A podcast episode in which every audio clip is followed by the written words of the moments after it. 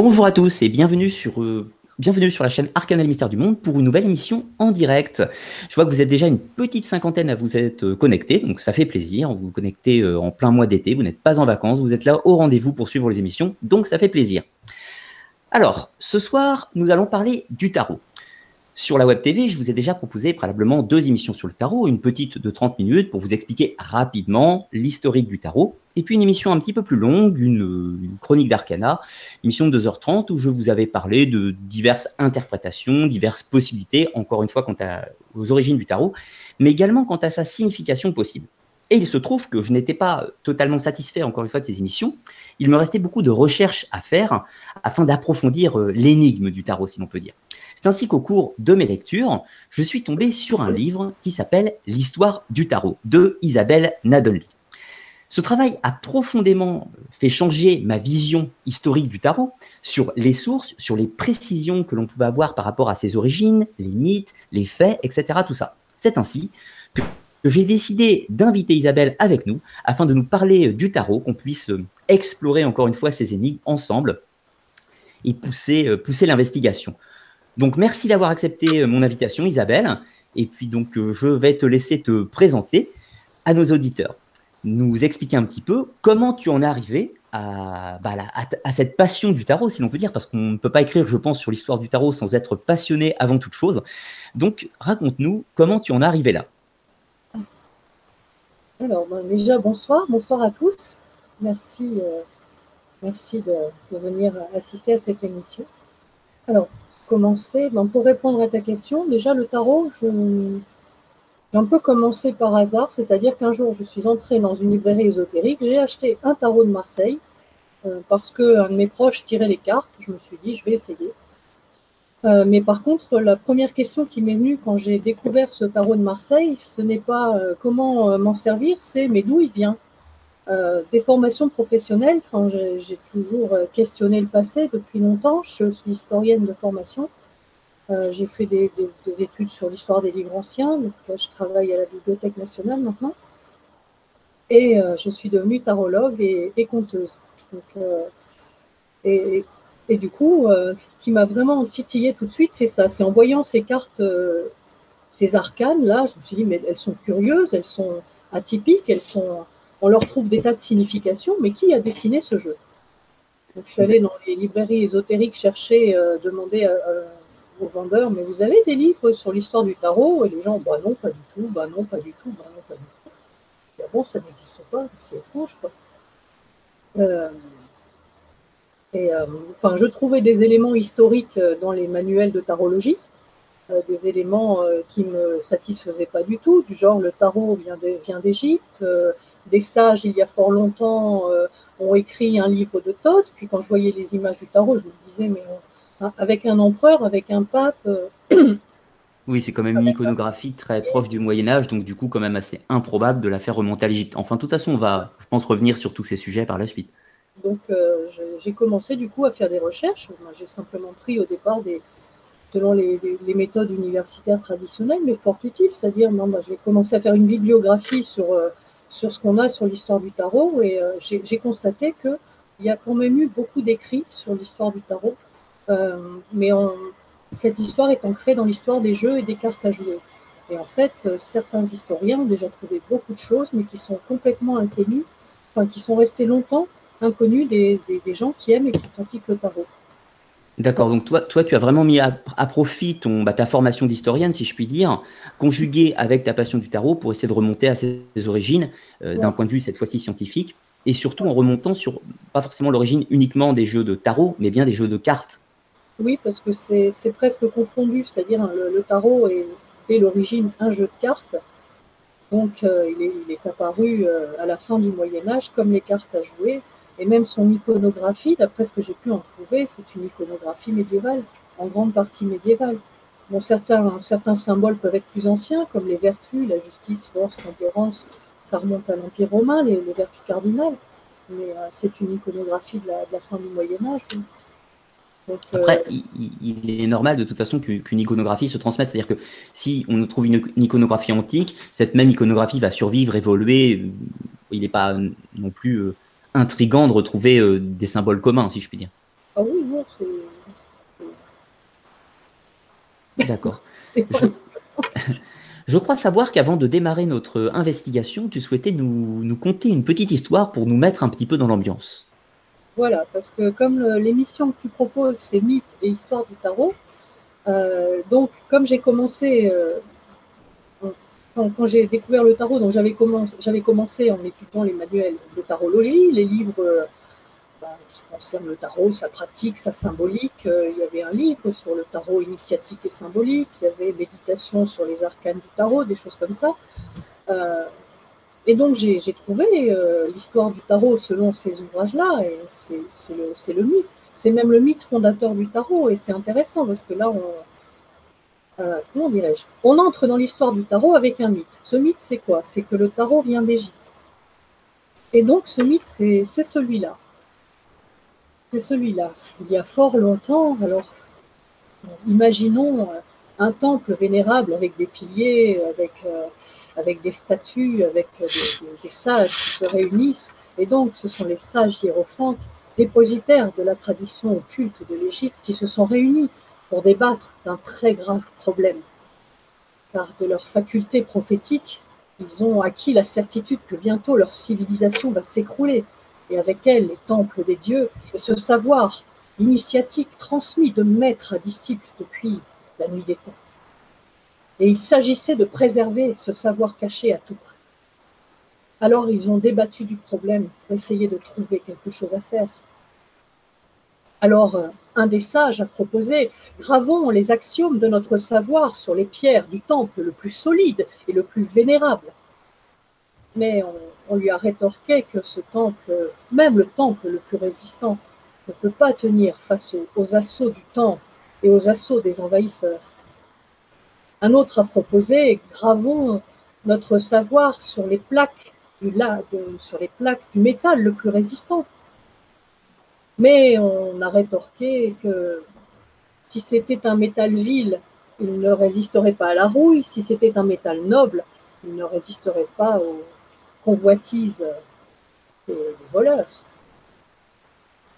Un autre a hasardé, euh, on pourrait confier notre savoir à une âme simple et vertueuse qui pourra transmettre ce qu'elle a appris à une autre âme simple et vertueuse, et ainsi de suite, jusqu'à ce que cette vérité puisse de nouveau être professée et comprise. Mais on a rétorqué que même les âmes les plus pures sont inévitablement sujettes à la tentation. Alors le plus jeune des adeptes a parlé ainsi. Confions au vice aux énergies du mal, le dépôt de notre doctrine secrète. Gravons celle-ci sur des symboles apparemment innocents et qui, multipliés à l'infini, pourra servir à assouvir une des passions les plus viles de l'homme, la passion du jeu.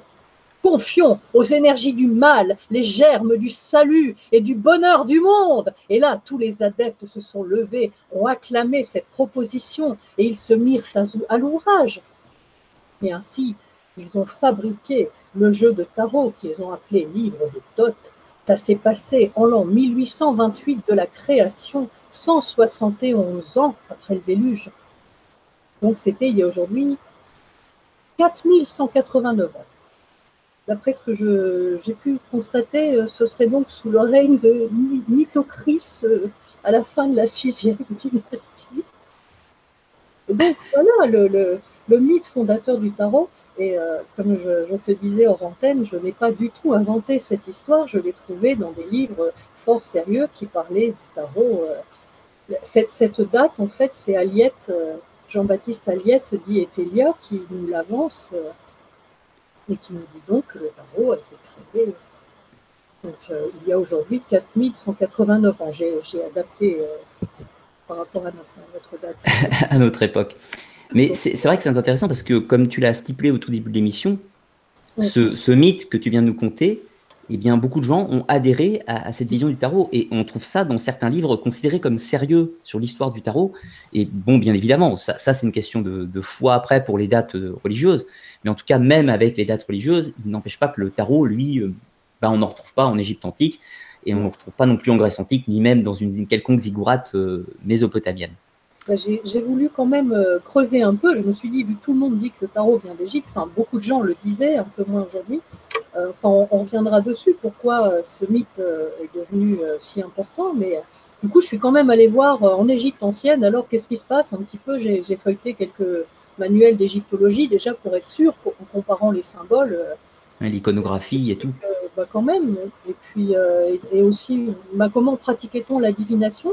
J'ai vu qu'on la pratiquait déjà, euh, mais euh, on a retrouvé, paraît-il, les, les, archéologues ont retrouvé des tessons de poterie, euh, des, bouts de papyrus avec des questions que les gens posaient dans les temples et les prêtres répondaient. D'accord. Il y, a des choses, des, traces de pratiques divinatoires, et c'est intéressant. D'ailleurs, ce qui est très très drôle, c'est que les questions sont toujours les mêmes jusqu'à aujourd'hui, c'est-à-dire dois-je épouser cette femme? Est-ce que mes affaires vont prospérer? Oui, euh, l'homme étant l'homme, bien évidemment, les, choses se, reproduisent. Et du coup, peut-on, euh, enfin, peut-on euh, commencer notre exploration des origines du tarot? Parce que c'est vrai qu'on a entendu tout un tas d'histoires, mais que sait-on réellement de l'apparition des, des, premiers jeux de cartes? D'où ça vient? Et qu'est-ce qu'il y a avant, avant le tarot, si l'on peut dire? Ben, pour donner un exemple, si tu peux mettre l'image, euh, la première image que je t'ai euh, envoyée. Oui, alors, attends, tu me laisses une petite seconde pour euh, partager le document. L'ordinateur étant toujours un petit peu capricieux. Alors, la première image. Alors, voilà, rapidement, hein, ça je passe. C'est euh, donc la présentation de ton livre, donc Histoire du tarot, donc euh, qui, va traiter donc de toutes les questions un petit peu qu'on va aborder ce soir. Et pour ceux qui voudraient approfondir le sujet, bien évidemment, je vous ai mis dans la description de la vidéo le lien pour, euh, bah, pour vous procurer le livre si vous en avez envie, ainsi que le site web d'Isabelle, si vous souhaitez voir un petit peu ses articles, ses interventions, ses conférences et tout. Hop, ceci étant dit, hop, première image. Voilà, et hop, saute euh, de papier joint dans la réalité, entre guillemets. voilà, les... en fait, là, c'est un manuscrit de 1377 qui est le premier à parler d'un jeu de cartes en, le décrivant. Euh, ce qui permet de dire qu'en fait, les, plus anciennes traces en Europe des cartes à jouer, ce sont des, documents des années 1370. Euh, un des plus anciens, c'est 1371 en Catalogne, vers 1370 en Italie. Et là, euh, en France, en fait, euh, en 1369, euh, Charles V, dans un décret sur les jeux, n'en parle pas. et c'est cité pour la première fois en 1381, donc c'est probable que les, cartes sont arrivées entre, dans, cette période. Et là, en fait, on a un traité. j'ai jamais retrouvé la traduction. Alors, Tractatus des Moribus, enfin bon, c'est un traité des disciplines humaines, un peu. Hein. D'accord. D'un moine qui parle d'un jeu qui est arrivé chez nous cette année. Il dit ça comme ça. Euh, et il décrit l'état du monde dans les, dans les temps actuels et modernes. Et il décrit son jeu avec des cartes à points, quatre séries de dix cartes à points, des rois et des maréchaux. Donc on a dès l'origine des jeux de 52 cartes euh, avec des décrits, avec des personnages. Et par contre, le, bon moine qui, qui, est enthousiaste sur ce jeu, lui, pour le coup, il l'apprécie et il dit que ce sont des jeux qui sont excellents pour s'exercer à la vertu. J'ai trouvé ça très intéressant parce que je pense que le tarot, il y a quelque chose comme ça. Je vais revenir Sachant qu'à cette époque, donc on ne parle pas encore de tarot, on parle bel et bien des premières cartes, jeux de cartes que l'on peut attester sur le territoire euh, européen. Donc on est à la fin du Moyen Âge.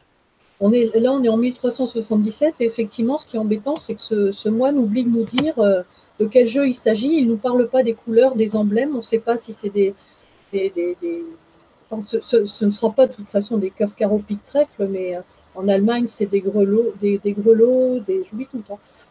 Euh, cœur, grelots, feuilles, et puis euh, enfin, c'est des emblèmes un peu différents. D'accord. mais il ne nous décrit pas le jeu de cartes. mais par contre, les, les, premiers jeux de cartes vont vite arriver. Après, le plus ancien jeu de cartes connu, en fait, date de 1427, c'est un jeu allemand euh, et en fait, les premiers emblèmes, ce sont des, séries. Donc, euh, je vais essayer d'être clair. Quatre séries de 10 cartes à points, plus un roi et deux maréchaux, souvent, ou alors un roi, une reine, un valet. Et euh, ce sont des séries de fantaisie. On a des animaux, on a des, on a des, êtres humains, on a des, drapeaux, on a des emblèmes très fantaisistes. on va voir des jeux de cartes après. dans, la suite, on, j'en ai mis dans les, dans les images. D'accord. Euh, mais ce qu'on peut dire sur les origines des cartes à jouer, elles sont aussi mystérieuses que le tarot, c'est-à-dire qu'elles apparaissent donc dans tout l'Occident chrétien, enfin pas tout l'Occident, mais en Italie, en Espagne, en France, en Allemagne, vers 1370, et on ne sait pas d'où elles viennent. Alors, il, existe euh, plusieurs théories, notamment une idée qui fait qu'elles viendraient des Mamelouks. Euh, ben, ben, tu peux mettre l'image d'eux. J'ai mis un jeu Mamelouk.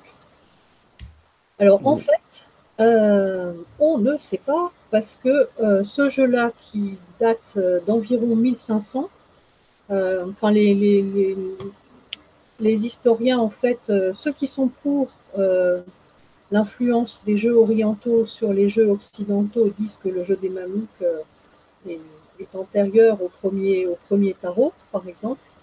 Mais ce jeu enfin, date, date bien du, comment, du 15e siècle. Du 15e. Oui, on n'a pas d'exemple de jeu de cartes euh, en Égypte qui serait qui, euh, bah, daterait du, 14e, par exemple. Donc en fait, euh, on a plusieurs théories. Alors, bon, comme les Mamelouks avaient des relations commerciales, commerciales avec l'Occident jusqu'en 1365, c'est possible qu'ils aient pu, il y, a pu avoir des échanges de jeux de cartes, mais ce jeu-là est postérieur et en plus, dans la civilisation mauresque, on n'a pas beaucoup de, on n'a aucune trace de jeux de cartes. Oui, par exemple, je pense à l'Espagne, qui était mi-chrétienne, mi-musulmane à, cette époque. Il est vrai qu'on ne retrouve pas de, jeux de cartes dans le sud espagnol. Euh, après, mais pas. Ah, après, mais pas, pas au tout départ. Les, premiers apparaissent vraiment, semble-t-il, en Italie. Euh, les premières apparaissent en Allemagne, en fait. D'accord. Les jeux de cartes connus sont allemands. Et donc, du coup, dans les... chez les historiens des cartes à jouer, il y a encore une division l'historien majeur du tarot et des cartes à jouer, Thierry de Colly, pense que les cartes viennent quand même d'Orient. Euh, ils viennent, euh, ils viennent, elles viennent peut-être de, Chine. Enfin, c'est pas du tout les mêmes jeux, donc euh, peut-être en tout cas l'idée d'imprimer des jeux sur le papier viendrait de Chine. ça peut être transmis à la Perse et puis après au, monde musulman et donc les Mamelouks d'Égypte. moi, aurait pu, aurait pu retransmettre. Ça aurait pu être une transmission, mais on n'a aucune trace, contrairement au jeu d'échecs, qui, est bien passé par là, par contre, pas par, l'Égypte, mais en tout cas par la, Chine, enfin par l'Inde, la Perse et puis après l'Occident. Mais pour les cartes, moi sincèrement, quand je vois euh, que les plus anciens jeux de cartes connus sont tous allemands, euh, ensuite quand on compare les, plus anciennes gravures euh, qui sont elles aussi allemandes et puis après françaises, quand on compare ces gravures avec les jeux de cartes, il y a tellement de similitudes, je me dis qu'il y a très bien pu avoir euh, un, maître graveur qui, qui, aurait pu avoir l'idée de faire un jeu.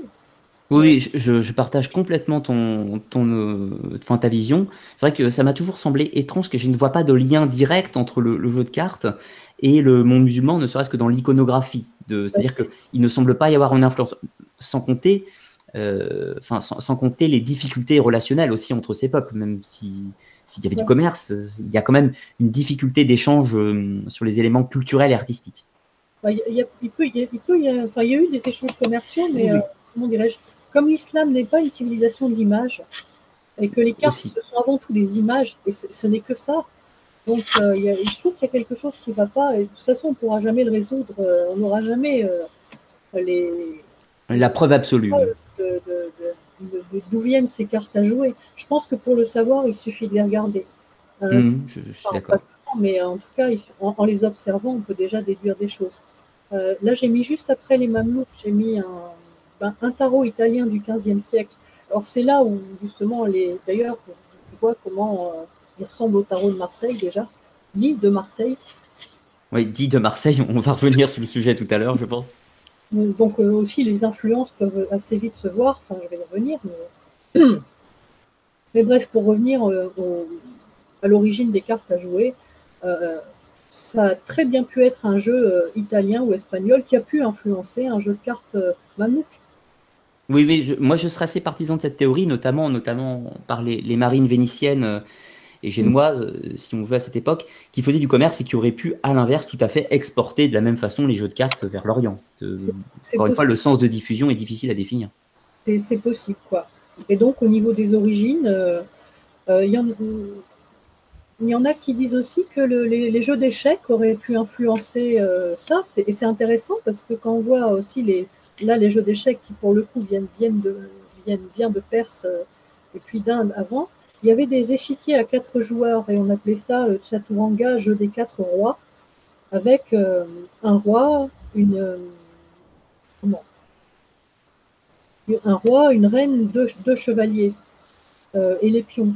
Après, en plus, il y avait une tour, un fou. Enfin, c'est possible. On peut avoir très bien un, maître quartier, un graveur d'images qui a pu se dire, mais pourquoi pas mettre sur le, sur le papier euh, des pièces de jeu.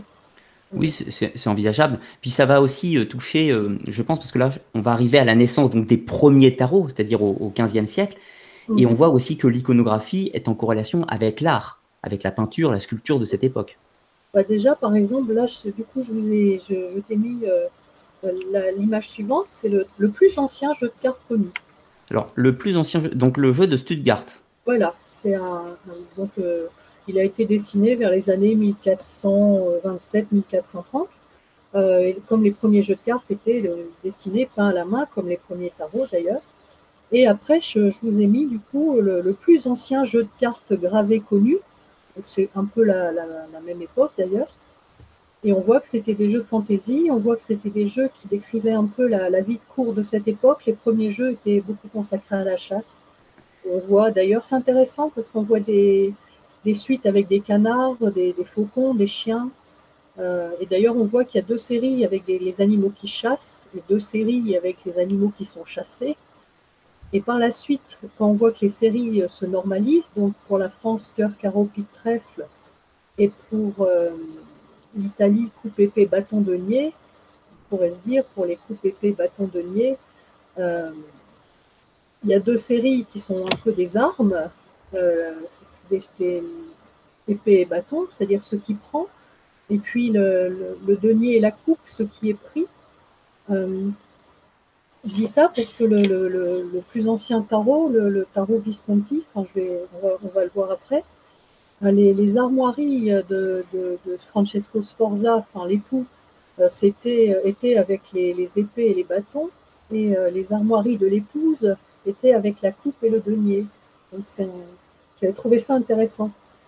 D'accord. D'ailleurs, c'est important de préciser, je, rappelle quand même que le, jeu qu'on voit, excusez-moi, Mm. Euh, que je me trompe pas, que l'on voit ici est bel et bien le plus vieux jeu de cartes, comme tu l'as précisé, et ceux qu'on avait vus préalablement, donc euh, celui-ci, le jeu italien et le jeu mamelouk, euh, sont, sont, postérieurs, hein, bien sûr. C'est bien celui-là le plus ancien. Hein. Voilà, oh, oui, là c'est le, plus ancien connu en tout cas. Plus ancien connu, oui. On peut toujours dire qu'on en trouvera d'autres, on trouvera d'autres choses, donc je dis toujours prudemment le plus ancien connu parce que. Oui, oui, non, mais tu, tu as tout à fait raison. J'applique la même méthode dans, dans, mes recherches sur les civilisations. Et donc, euh, donc c'est pour en venir aussi à cette idée majeure, c'est qu'il n'y a pas de carte et il n'y a pas de, de, tarot sans papier et sans gravure. Alors les, euh, les premiers tarots ont été dessinés à la main, mais par contre après, euh, les cartes ont envahi l'Europe et, les, et dont les jeux de tarot, parce que la, gravure est apparue, s'est multipliée, et les, certains artisans graveurs sont devenus tailleurs de moules à cartes et euh, on a les premières corporations de quartiers, d'artisans quartiers vers 1465-1466. Bah là, tu peux, tu peux les mettre si tu veux. C'est, euh, là, c'est le plus ancien jeu de cartes français connu. Et là, je l'ai mis parce que euh, le, justement, l'auteur du livre, c'est un livre des années de 1968 sur l'histoire des cartes, il a comparé justement ces premiers jeux de cartes avec des gravures de, de, la même époque. Donc, juste à côté, tu as les neuf creux, la carte suivante. Et c'est une idée, c'est pour dire, euh, d'ailleurs, moi je trouve qu'il y a des, des, petits airs similaires avec nos rois du, tarot de Marseille. Là, euh, c'est. Euh, oui, c'est vrai qu'il y a clairement une ressemblance dans l'iconographie, ça c'est clair. C'est avec justement les couronnes, les, les, les, chapeaux avec des couronnes dessus, le blason, bon, l'épée évidemment, mais il y a, y, a, beaucoup de points communs. Enfin, le, bonhomme a mis dans son livre beaucoup de gravures différentes pour, pour montrer ça. Et ça donne aussi une idée, c'est-à-dire que c'est plus anciens jeux de cartes. Donc en France, c'est des, jeux comme ça qui ont été euh, gravés à Lyon. Donc le jeu de Jacques, là, et le jeu de Jean de Dalle aussi. Bah, je vous l'ai mis, Qu'on va retrouver dans les tarots de Marseille par la suite. Euh, bah, on va retrouver... Enfin, dit, de Marseille. Oui, on, va retrouver en tout cas les rois, les, dames, les valets, ça c'est certain. Tu peux mettre le, suivant si tu veux, il, est très joli. Ah le jeu de dalle, oui. D'accord. C'est un des plus anciens jeux de cartes connus français. Et donc, il y avait. les historiens ont dit aussi des cartes à jouer, c'est intéressant, ce sont des modèles, ces, ces personnages en fait. C'est-à-dire, euh, quand on prend un jeu de cartes normal, d'ailleurs, encore aujourd'hui, cœur, carreau, pique, trèfle, et qu'on voit les rois d'un valet, euh, les rois, c'est euh, Charles, César, Alexandre et David.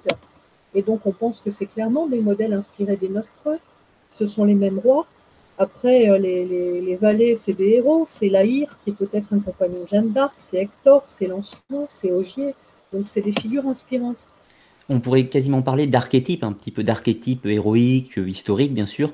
Euh, c'est possible, oui. Un petit peu comme dans les peintures et l'art, hein, toujours pareil, c'est peut-être on s'identifie ou, ou, principe, même quand on est dans, dans le fait de jouer, ben, on manipule un petit peu ces grands personnages comme, euh, comme, quand on a des jeux de société modernes. Je prends un exemple, on joue à Game of Thrones aujourd'hui, on joue avec les Stark ou les Lannister. Ben, c'est pareil, à l'époque, on jouait avec Alexandre ou César. Quoi. c'est... Je me dis que c'est, oui, il y a une probabilité très haute parce que, en plus, quand je repense à ce bon moine là dont on a vu le texte un peu obscur tout à l'heure, euh, il parlait, clairement des jeux de cartes comme étant des, modèles qui peuvent inspirer la vertu. Et ce qui est très intéressant, c'est que, euh, comment dirais-je, vers 1420, euh, dans la famille Visconti, là où le plus ancien tarot connu euh, ben, a été identifié, on a un, voilà, là c'est le plus ancien tarot connu, on a un, un, bonhomme qui a créé un jeu de cartes pour le duc comment il s'appelle J'ai un peu de mal avec les noms Bon, bref, euh, vers les années 1420, je ne sais plus son nom. Oh, c'est pas grave, on te pardonne. Enfin, il a créé un jeu de cartes pour son maître en lui disant que ce jeu de cartes va l'inspirer à être vertueux, va l'exciter à la vertu. Voilà, j'aime bien le mot. Euh. Donc, euh, c'est la même époque, c'est la même famille. Donc, est-ce qu'il n'y a pas aussi un, quelque chose de modélisant dans le tarot? Moi, je pense que oui. D'accord. Donc là, là le, Visconti qu'on voit à l'écran, c'est cette fois-ci pas le plus vieux jeu de cartes, mais le plus vieux tarot.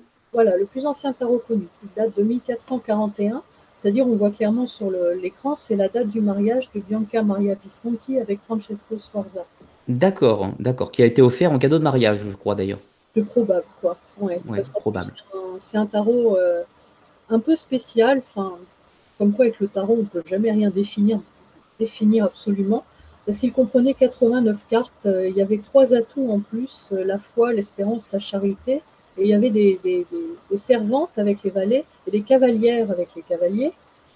Euh, mais bon, il est quand même considéré comme le plus ancien tarot connu. Oui, parce qu'on n'est pas du tout sur l'architecture classique des, des, 78 cartes, 22 arcades majeures, etc. Euh, bah, en fait, euh, non, mais euh, il est considéré comme un tarot quand même, mais c'est l'exception, j'allais dire, qui confirme la règle. D'accord. La définition d'un tarot, que ce soit ces vieux tarots italiens, que ce soit le tarot de Marseille, que ce soit le tarot avec lequel on joue, c'est 22 atouts ou 22 arcanes et 56 cartes après avec quatre séries avec roi, dame, cavalier, valet et les cartes à Un tarot, c'est toujours, ce sera toujours ça, avec le fou, avec euh, les 21 arcanes ou les 21 atouts. D'ailleurs, ça, peut poser la question de pourquoi cet ajout du cavalier qu'on ne retrouve pas dans le jeu de 52 cartes. Ben ça, on n'en sait rien. Euh, ce qu'on sait, c'est que c'est le. Attends, parce qu'en plus, ça dépend des pays. En France, on avait roi, dame, valet, donc on a ajouté le cavalier.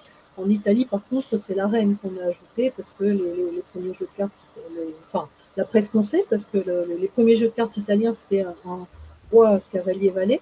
Mais euh, d'après ce qu'on sait, parce que un, détail aussi, le tarot Visconti, c'est le plus ancien tarot connu, mais c'est le plus ancien jeu de cartes italien connu aussi. Euh, d'accord. Pour information, quoi. D'accord, euh, d'accord. Avec les suites, avec les suites coupe épée bâton denier. Comme en, France, en fait, le, plus ancien jeu de cartes connu avec les, suites cœur, carreau, pique, trèfle, des années 1480, quelque chose comme ça.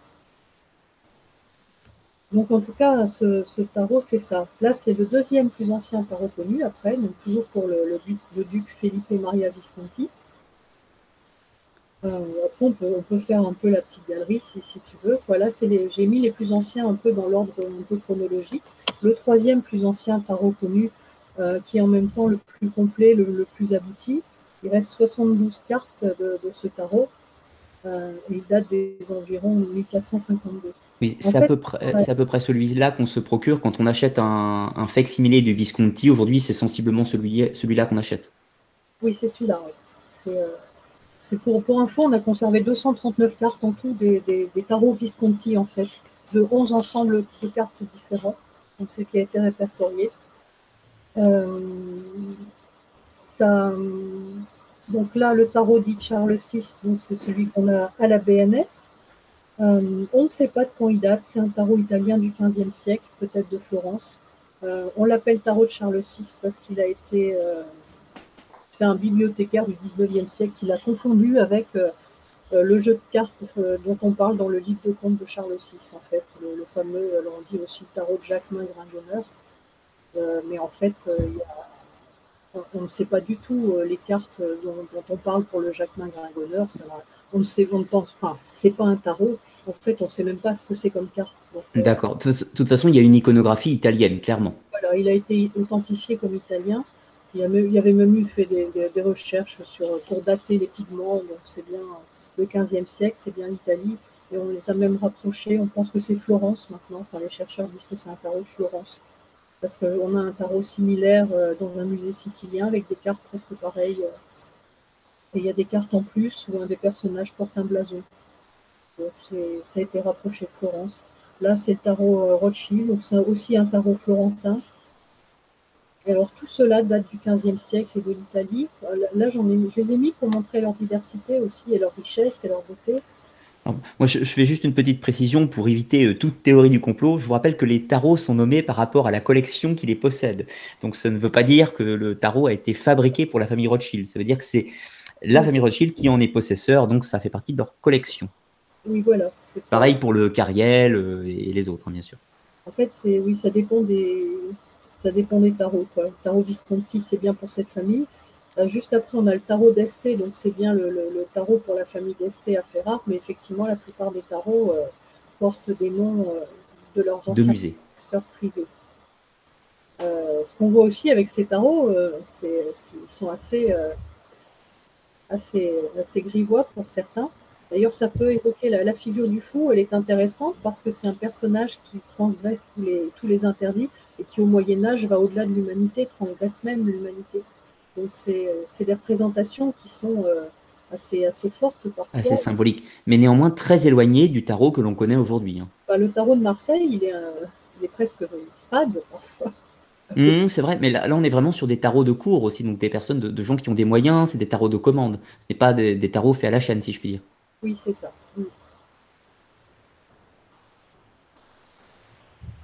Celui-là est très, très beau, je trouve, et euh, les représentations, elles sont uniques en leur genre. Donc on voit par exemple la représentation de l'étoile, encore une fois, qui est quand même très différente euh, bah, des, euh, des, futurs Marseille, si, je puis dire.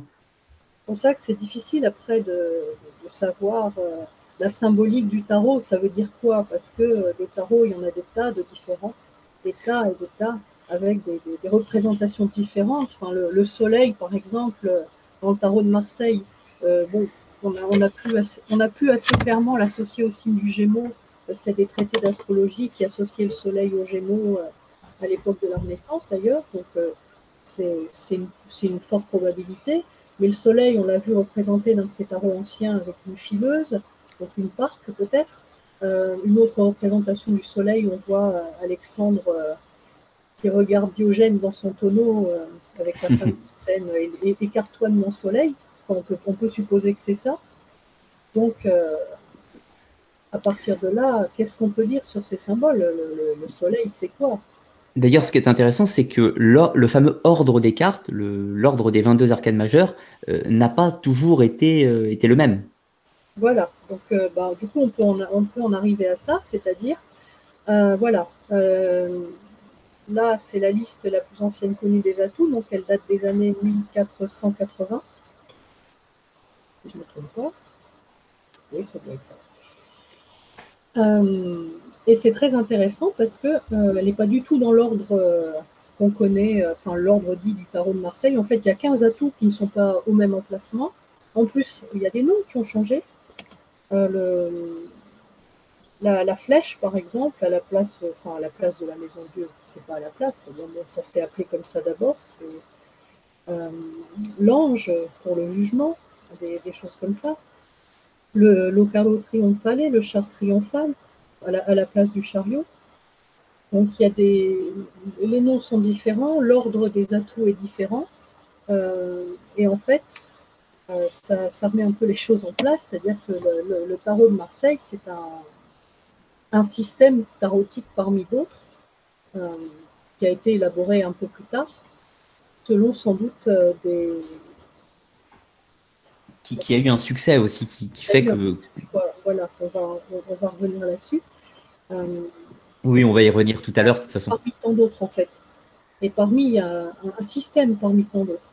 Et donc, en fait, ce qu'on sait, c'est que, par exemple, un des plus grands chercheurs sur le tarot, c'est Michael Dumet, avait retrouvé 11 ordres de cartes différents et euh, les, chercheurs ont retenu trois ordres principaux. Donc euh, là, j'ai mis la, fameuse feuille Rosenwald, elle s'appelle comme ça.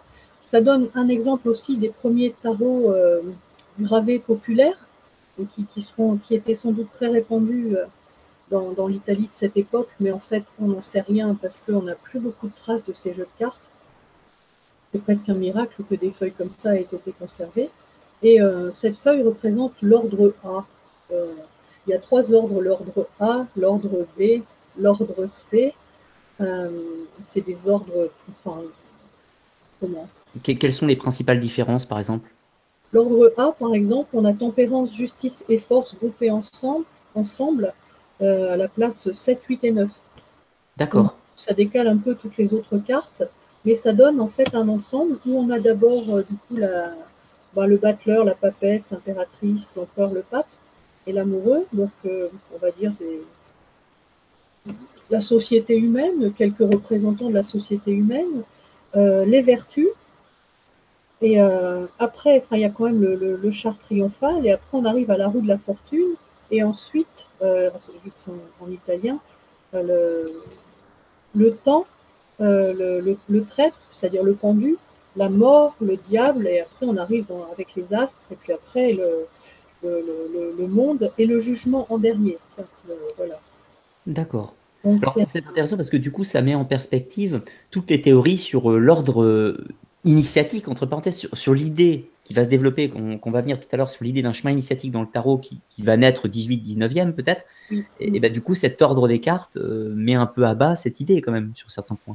oui et non, parce que c'est intéressant de voir que cet ordre-là a quand même une cohérence, c'est-à-dire on commence en bas de l'échelle sociale avec un, un, un, battleur, là on le voit avec son bonnet d'âne d'ailleurs, il y a une, une, identification avec le fou en même temps, c'est-à-dire vraiment un, personnage de bas étage. Euh, et on monte dans l'échelle sociale avec la, papesse, l'impératrice, euh, l'empereur, le pape, on monte.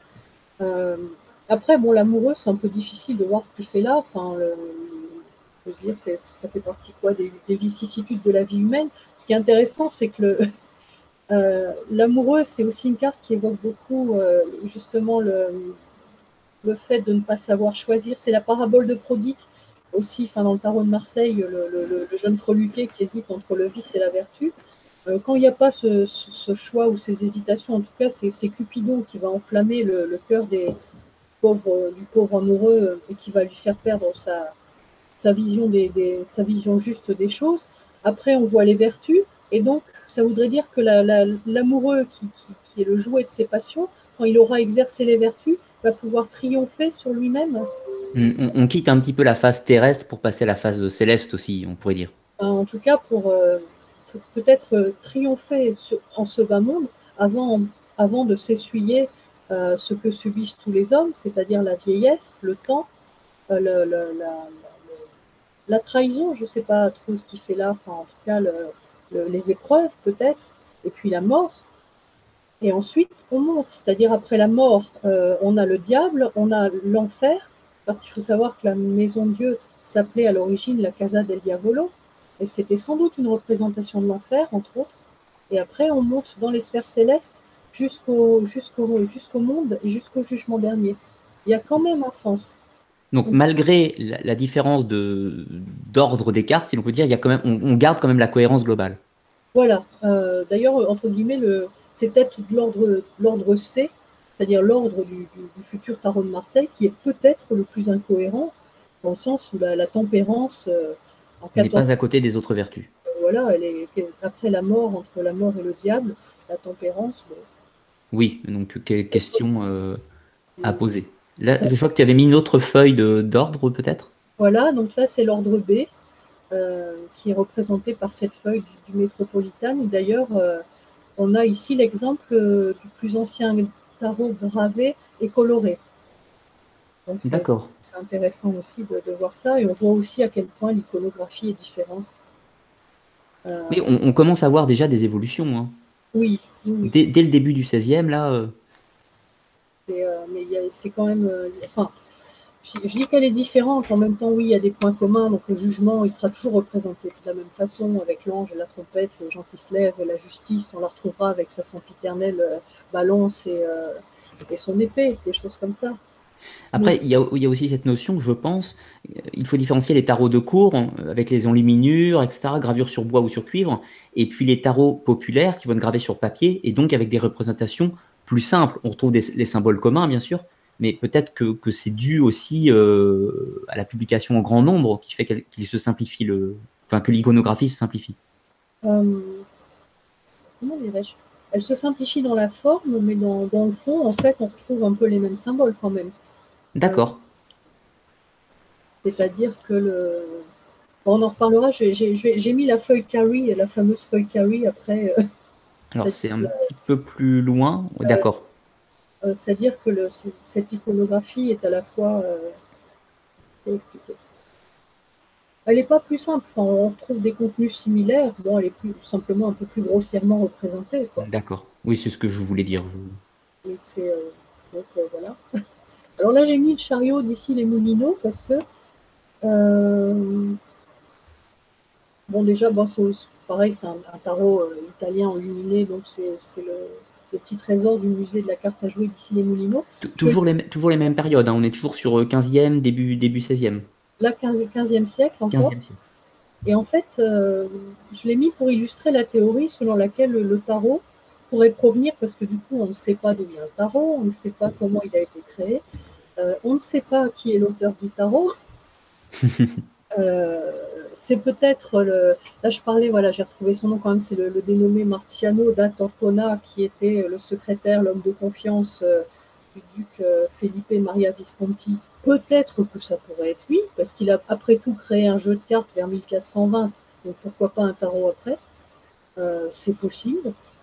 on a un dénommé Guarino Guarini, ça me fait rire ces noms italiens. Là, Guarino Guarini, qui était un, grand lettré de la Renaissance, qui a peut-être euh, été à inspiré euh, le, tarot de Mantegna vers 1465 et qui était un confident et un homme, un homme très savant, un universitaire qui était proche de la famille d'Este de, et Ferrare. Donc ça peut être un candidat acceptable aussi je m'étais un peu amusé comme ça à, voir euh, qui pourrait euh, créer ce genre de jeu de cartes. les auteurs potentiels des, premiers jeux euh, italiens, quoi. Voilà, quoi. Et j'étais un peu, j'avais un peu retenu ces deux-là parce que ça correspondait aussi aux dates de naissance. Parce que le, problème, si on évoque la, bon, il y a la théorie comme comme Arcile Fissin serait l'auteur du tarot. Déjà, il est né en 1433 le plus ancien tarot connu date de 1441, donc il avait 8 ans. Euh, c'est un peu précoce pour, euh, pour, créer le premier tarot, en tout cas. Mais comme bon, l'auteur de cette théorie dit qu'il est le, créateur du tarot de Marseille. Euh, mais du coup, cette fois-ci, il n'y a pas 200 ans d'écart entre la vie de Fissin et. Voilà, il y a 300 ans d'écart même. Oui. oui. Avec des tarots dont tous les tarots dits de Marseille sont français, sont apparus en France. donc il y a moi je trouve que ça colle pas non plus. D'accord. Et voilà, donc c'est pour dire aussi que c'est difficile de retrouver l'auteur du tarot, euh, et en plus de quel tarot on parle. Pour les tarots italiens, il va falloir chercher dans les, milieux lettrés euh, des, cours princières italiennes. Et pour le tarot de Marseille, il va falloir chercher dans les artisans quartiers français. Alors, Ballan on y arrive, du coup. Euh, là, c'est le plus ancien tarot français connu. Français connu, d'accord. Connu. Donc c'est un tarot lyonnais, on est en 1557. Alors, ben, ce qu'on pense, c'est que ben, le tarot a pu, les tarots français ont pu s'inspirer d'un modèle milanais qui serait passé par Lyon et qui après s'est développé à Lyon et à Paris et à Rouen.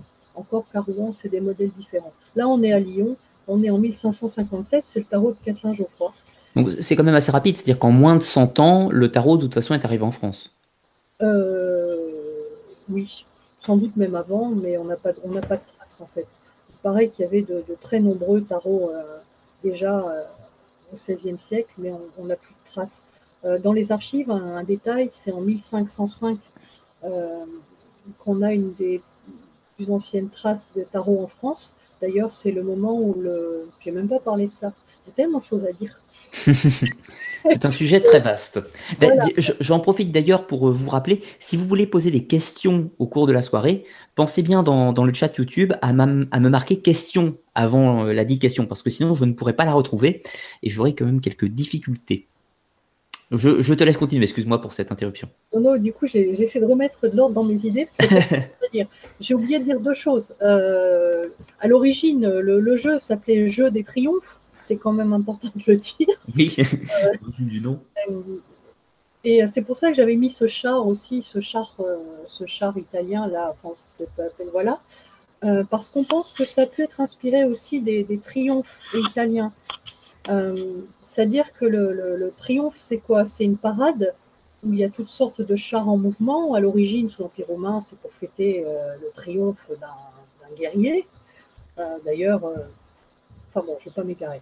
Donc, pour fêter le triomphe d'un guerrier, il y avait les carnavals triomphaux dans l'Italie de la Renaissance, et on sait que des membres de la noblesse, de la famille d'Este, de la famille Visconti, aimaient beaucoup parader dans les rues de la ville en triomphe sur des chariots comme ça. D'accord, un peu à la romaine, quoi un peu à la romaine, mais sauf que là, ils étaient accompagnés de, figures qui inspiraient, enfin, de figures, ça pouvait être des vertus. D'ailleurs, on a la, comtesse de Visconti vers 1460 qui aurait euh, triomphé, entourée de, des vertus, par contre, la, foi, l'espérance, la, charité, si je me souviens bien.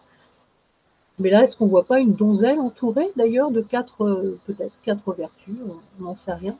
On a des, des, récits complètement hallucinants de chars euh, par exemple, euh, qui représente la mort, donc le triomphe de la mort, avec, euh, paraît-il, des tirés par des buffles noirs, et d'ailleurs on les a dans les enluminures, où paraît-il le chariot s'arrêtait, et puis des, cercueils s'ouvraient, et des, des oiseaux déguisés en squelettes se mettaient à entonner des hymnes tonitruants en disant que bientôt vous serez comme nous.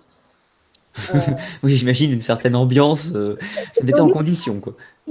Et il paraît qu'il y avait des chariots comme ça, avec des, aussi qui représentaient l'enfer, avec des gueules énormes où sortaient des gens qui dansaient déguisés en démons. Et ça devait donner des, carnavals hallucinants. Donc c'est paraît-il que l'auteur euh, ou les auteurs du tarot ont, pu s'inspirer de ces, de ces triomphes, surtout que ça s'appelle le jeu des triomphes. On, parle aussi des triomphes de Pétrarque, c'est-à-dire c'est des, des, allégories qui l'emportent les unes sur les autres. Donc l'amour qui est terrassé par, euh, oh, à chaque fois ce truc-là, euh, qui est terrassé par quoi? Par la chasteté, qui elle-même est terrassée par le, le temps, qui elle-même est terrassée par la renommée, qui, elle-même est terrassée par le, oh, le temps, oh je sais plus. Enfin, toute une suite de, de, causes et de conséquences euh, et de forces. Voilà, bah si voilà, l'amour est vaincu par la chasteté, vaincu par la mort, vaincu par la renommée, vaincu par le temps, vaincu par l'éternité. Euh, les représentations de ces triomphes de Pétrarque, on retrouve des choses similaires dans le tarot. On a l'amoureux, on a la mort, la renommée, c'est souvent représenté avec un ange et une trompette. Euh, le temps, bah, c'est l'ermite. Euh, et la chasteté, c'est souvent des allégories qui sont très proches de la force, avec une femme et un lion, ou alors une femme et une colonne. D'accord, donc en, fait, ce qu'on va retrouver dans les, représentations du tarot, nos, forces, force, tempérance, justice, c'est quand même des grands classiques de la représentation de l'époque. Voilà, il y a aussi ça qui est, intéressant à dire, c'est-à-dire que c'est tout un ensemble de cartes. Euh, son mystère, c'est qu'on ne sait toujours pas pourquoi ces cartes-là et pas d'autres. Par exemple, les vertus, on en a trois au lieu, au lieu des quatre vertus cardinales. Tout à fait, oui. La ce soit la prudence. Moi, je, je, penche un peu quand même là-dessus. Je, partage tout à fait ton raisonnement euh, ou la prudence. Pour moi, dans, dans mes croyances précédentes, j'étais persuadé que la, la papesse était la, la, gardienne du temple, si on peut, la gardienne des secrets, la gardienne de la caverne ou de la bibliothèque, comme on veut. Et, et j'aurais tendance à lui accoler en plus la prudence maintenant. C'est bah, c'est probable. Enfin, on en a fait après, oui, euh, une, la gardienne du temple. Enfin, c'est un peu Courte de Guéblin et les occultistes qui, ont, qui, qui, en ont fait ça. Mais effectivement, le... Bah, la papette, de toute façon, elle dérangera toujours parce que. Oui, rien que par son nom, de toute façon, c'est une carte compliquée. Ça, m'amènera d'ailleurs à quelques questions euh, par la suite. Je vais, je vais te laisser dérouler euh, encore quelques minutes avant, avant de faire une courte pause. Enfin, une courte pause pour, pour les questions, du moins du coup, j'en étais où? Donc le jeu des triomphes, et puis ça devient tarot euh, inexplicablement en 1505, et c'est pour dire aussi que justement les plus anciennes mentions d'archives en France, c'est euh, un. On a à Avignon un acte notarié où un, quartier s'engage à livrer euh, quatre douzaines de jeux communément appelés tarot. Enfin, Avignon, c'est encore la France, mais en fait, c'est Rabelais qui, en parle dans Gargantua en 1534.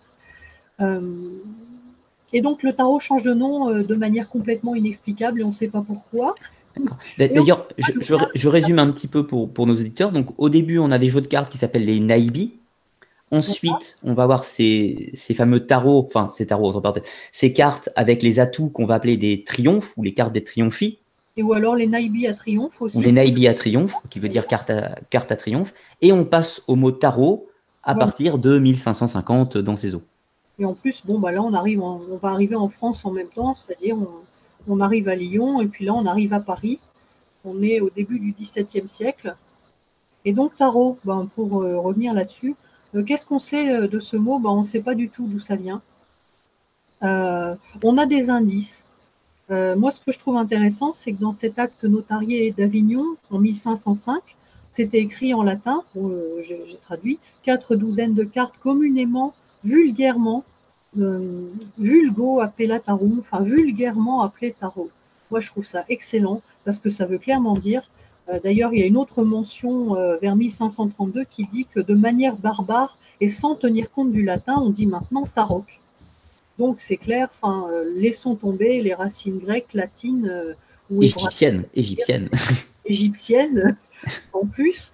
Euh, j'avais entendu des, choses comme euh, le tarot, la voie royale en Égypte, ou encore euh, tarot proche de Torah, tarot proche de, certains mots du taoïsme en Chine. J'avais entendu tout un tas de choses. Bah, disons que tarot, enfin façon tarot, voie royale, c'est Courte de Guéblin qui l'a inventé. C'est vrai que le Torah ou Orat, des choses comme ça, déjà c'est des anagrammes, c'est pas des racines. Oui, tout à fait. Mais ce qui, est intéressant dans ce que tu as dit, c'est que du coup, tarot, c'est plus ou moins le mot vulgaire, le mot du langage du peuple, pour parler des naïbis à triomphe, en fait, en réalité. C'est la langue vulgaire, en tout cas, ça veut dire que c'est de, de, la langue moderne, entre guillemets moderne. C'est-à-dire, à mon avis, le mot tarot est apparu euh, à ce moment-là, vers, euh, vers 1500. D'accord. Alors, d'où ça peut venir?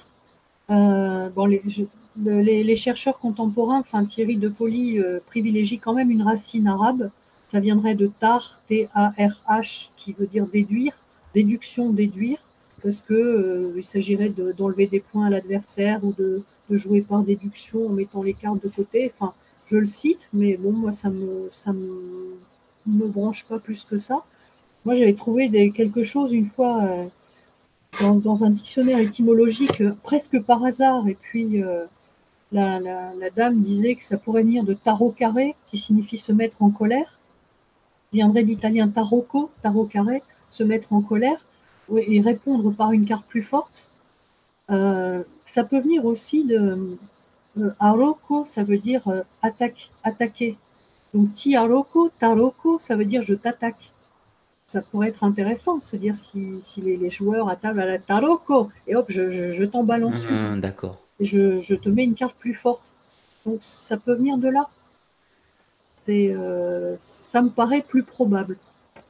Mais je, partage tout à fait ton, ton, raisonnement. Après, il y a des jeux sur les, les racines, etc., qui, peuvent être intéressantes, mais on est vraiment sur cette, cette langue commune, entre parenthèses, un petit peu.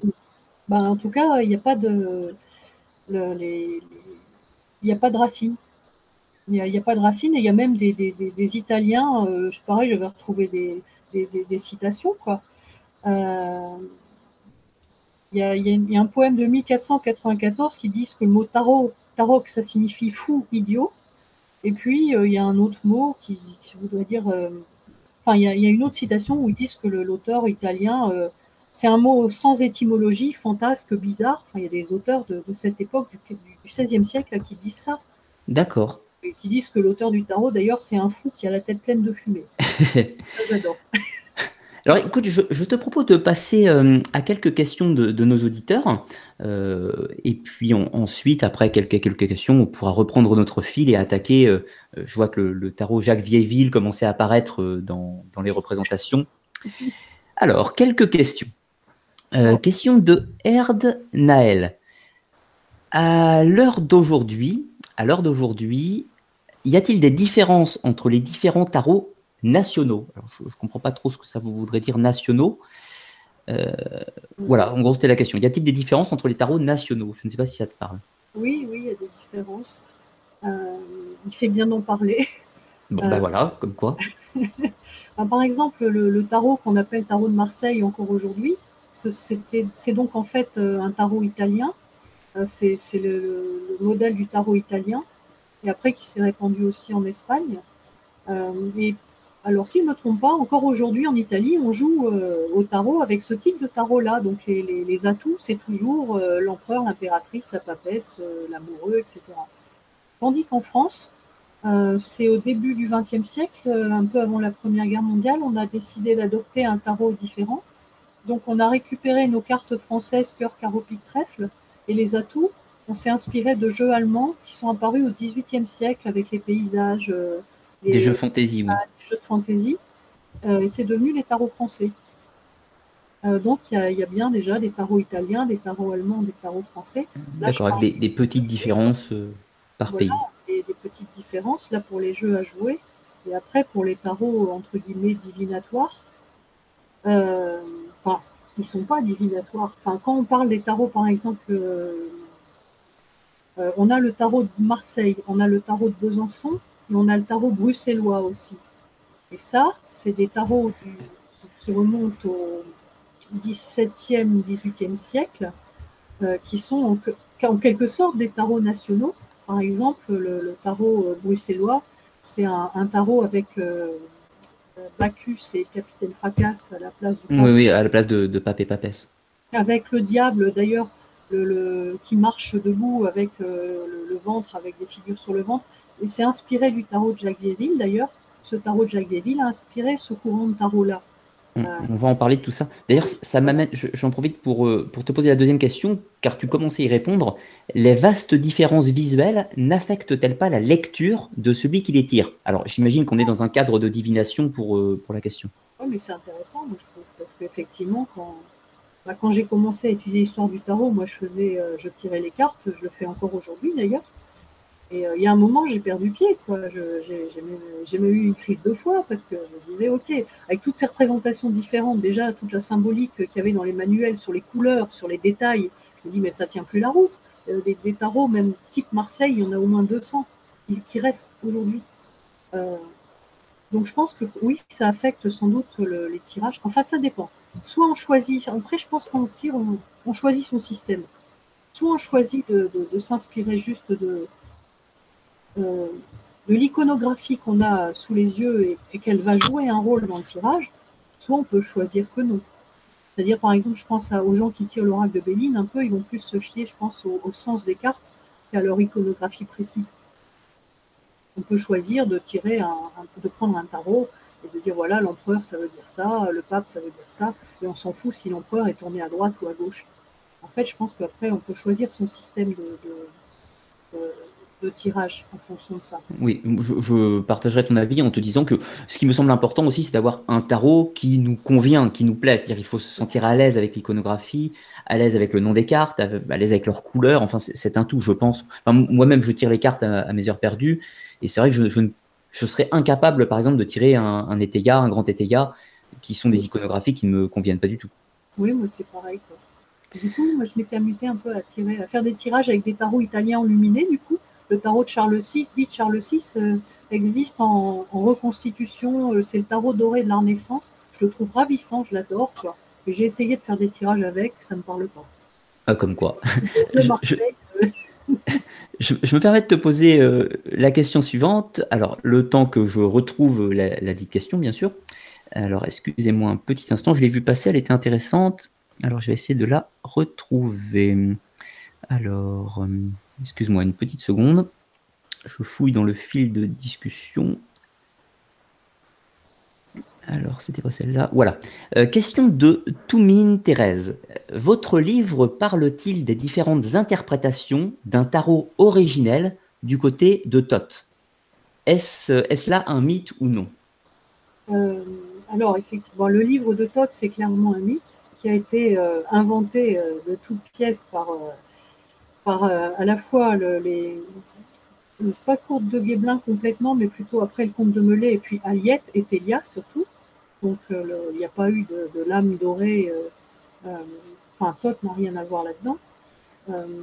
par contre, après, un tarot d'origine, comment expliquer ça? Dans mon livre, je parle des différentes interprétations des plus anciens auteurs connus qui ont écrit sur le tarot. Donc ça, ça peut être intéressant si, ça vous intéresse en tout cas. Euh, et ce qui est aussi certain, c'est comme je disais tout à l'heure, les, les, 22 atouts, les 22 arcanes sont là dès les premiers tarots.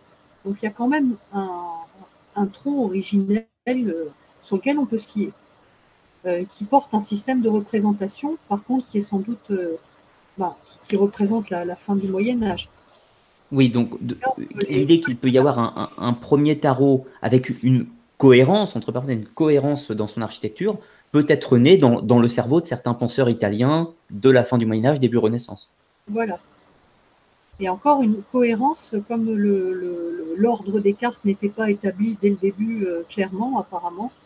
Euh, c'est probable parce que ça leur parlait à eux, en fait. Moi, j'ai pensé à ça aussi. Enfin, il y a un, chercheur, euh, Michael Dumet, qui en parle et qui dit c'était commun pour un Italien, on va dire, du, du 15e siècle, ces atouts mais peut-être qu'on a commencé à les nommer et à les numéroter en France au XVIIe siècle, parce qu'on est deux siècles plus tard dans un autre pays.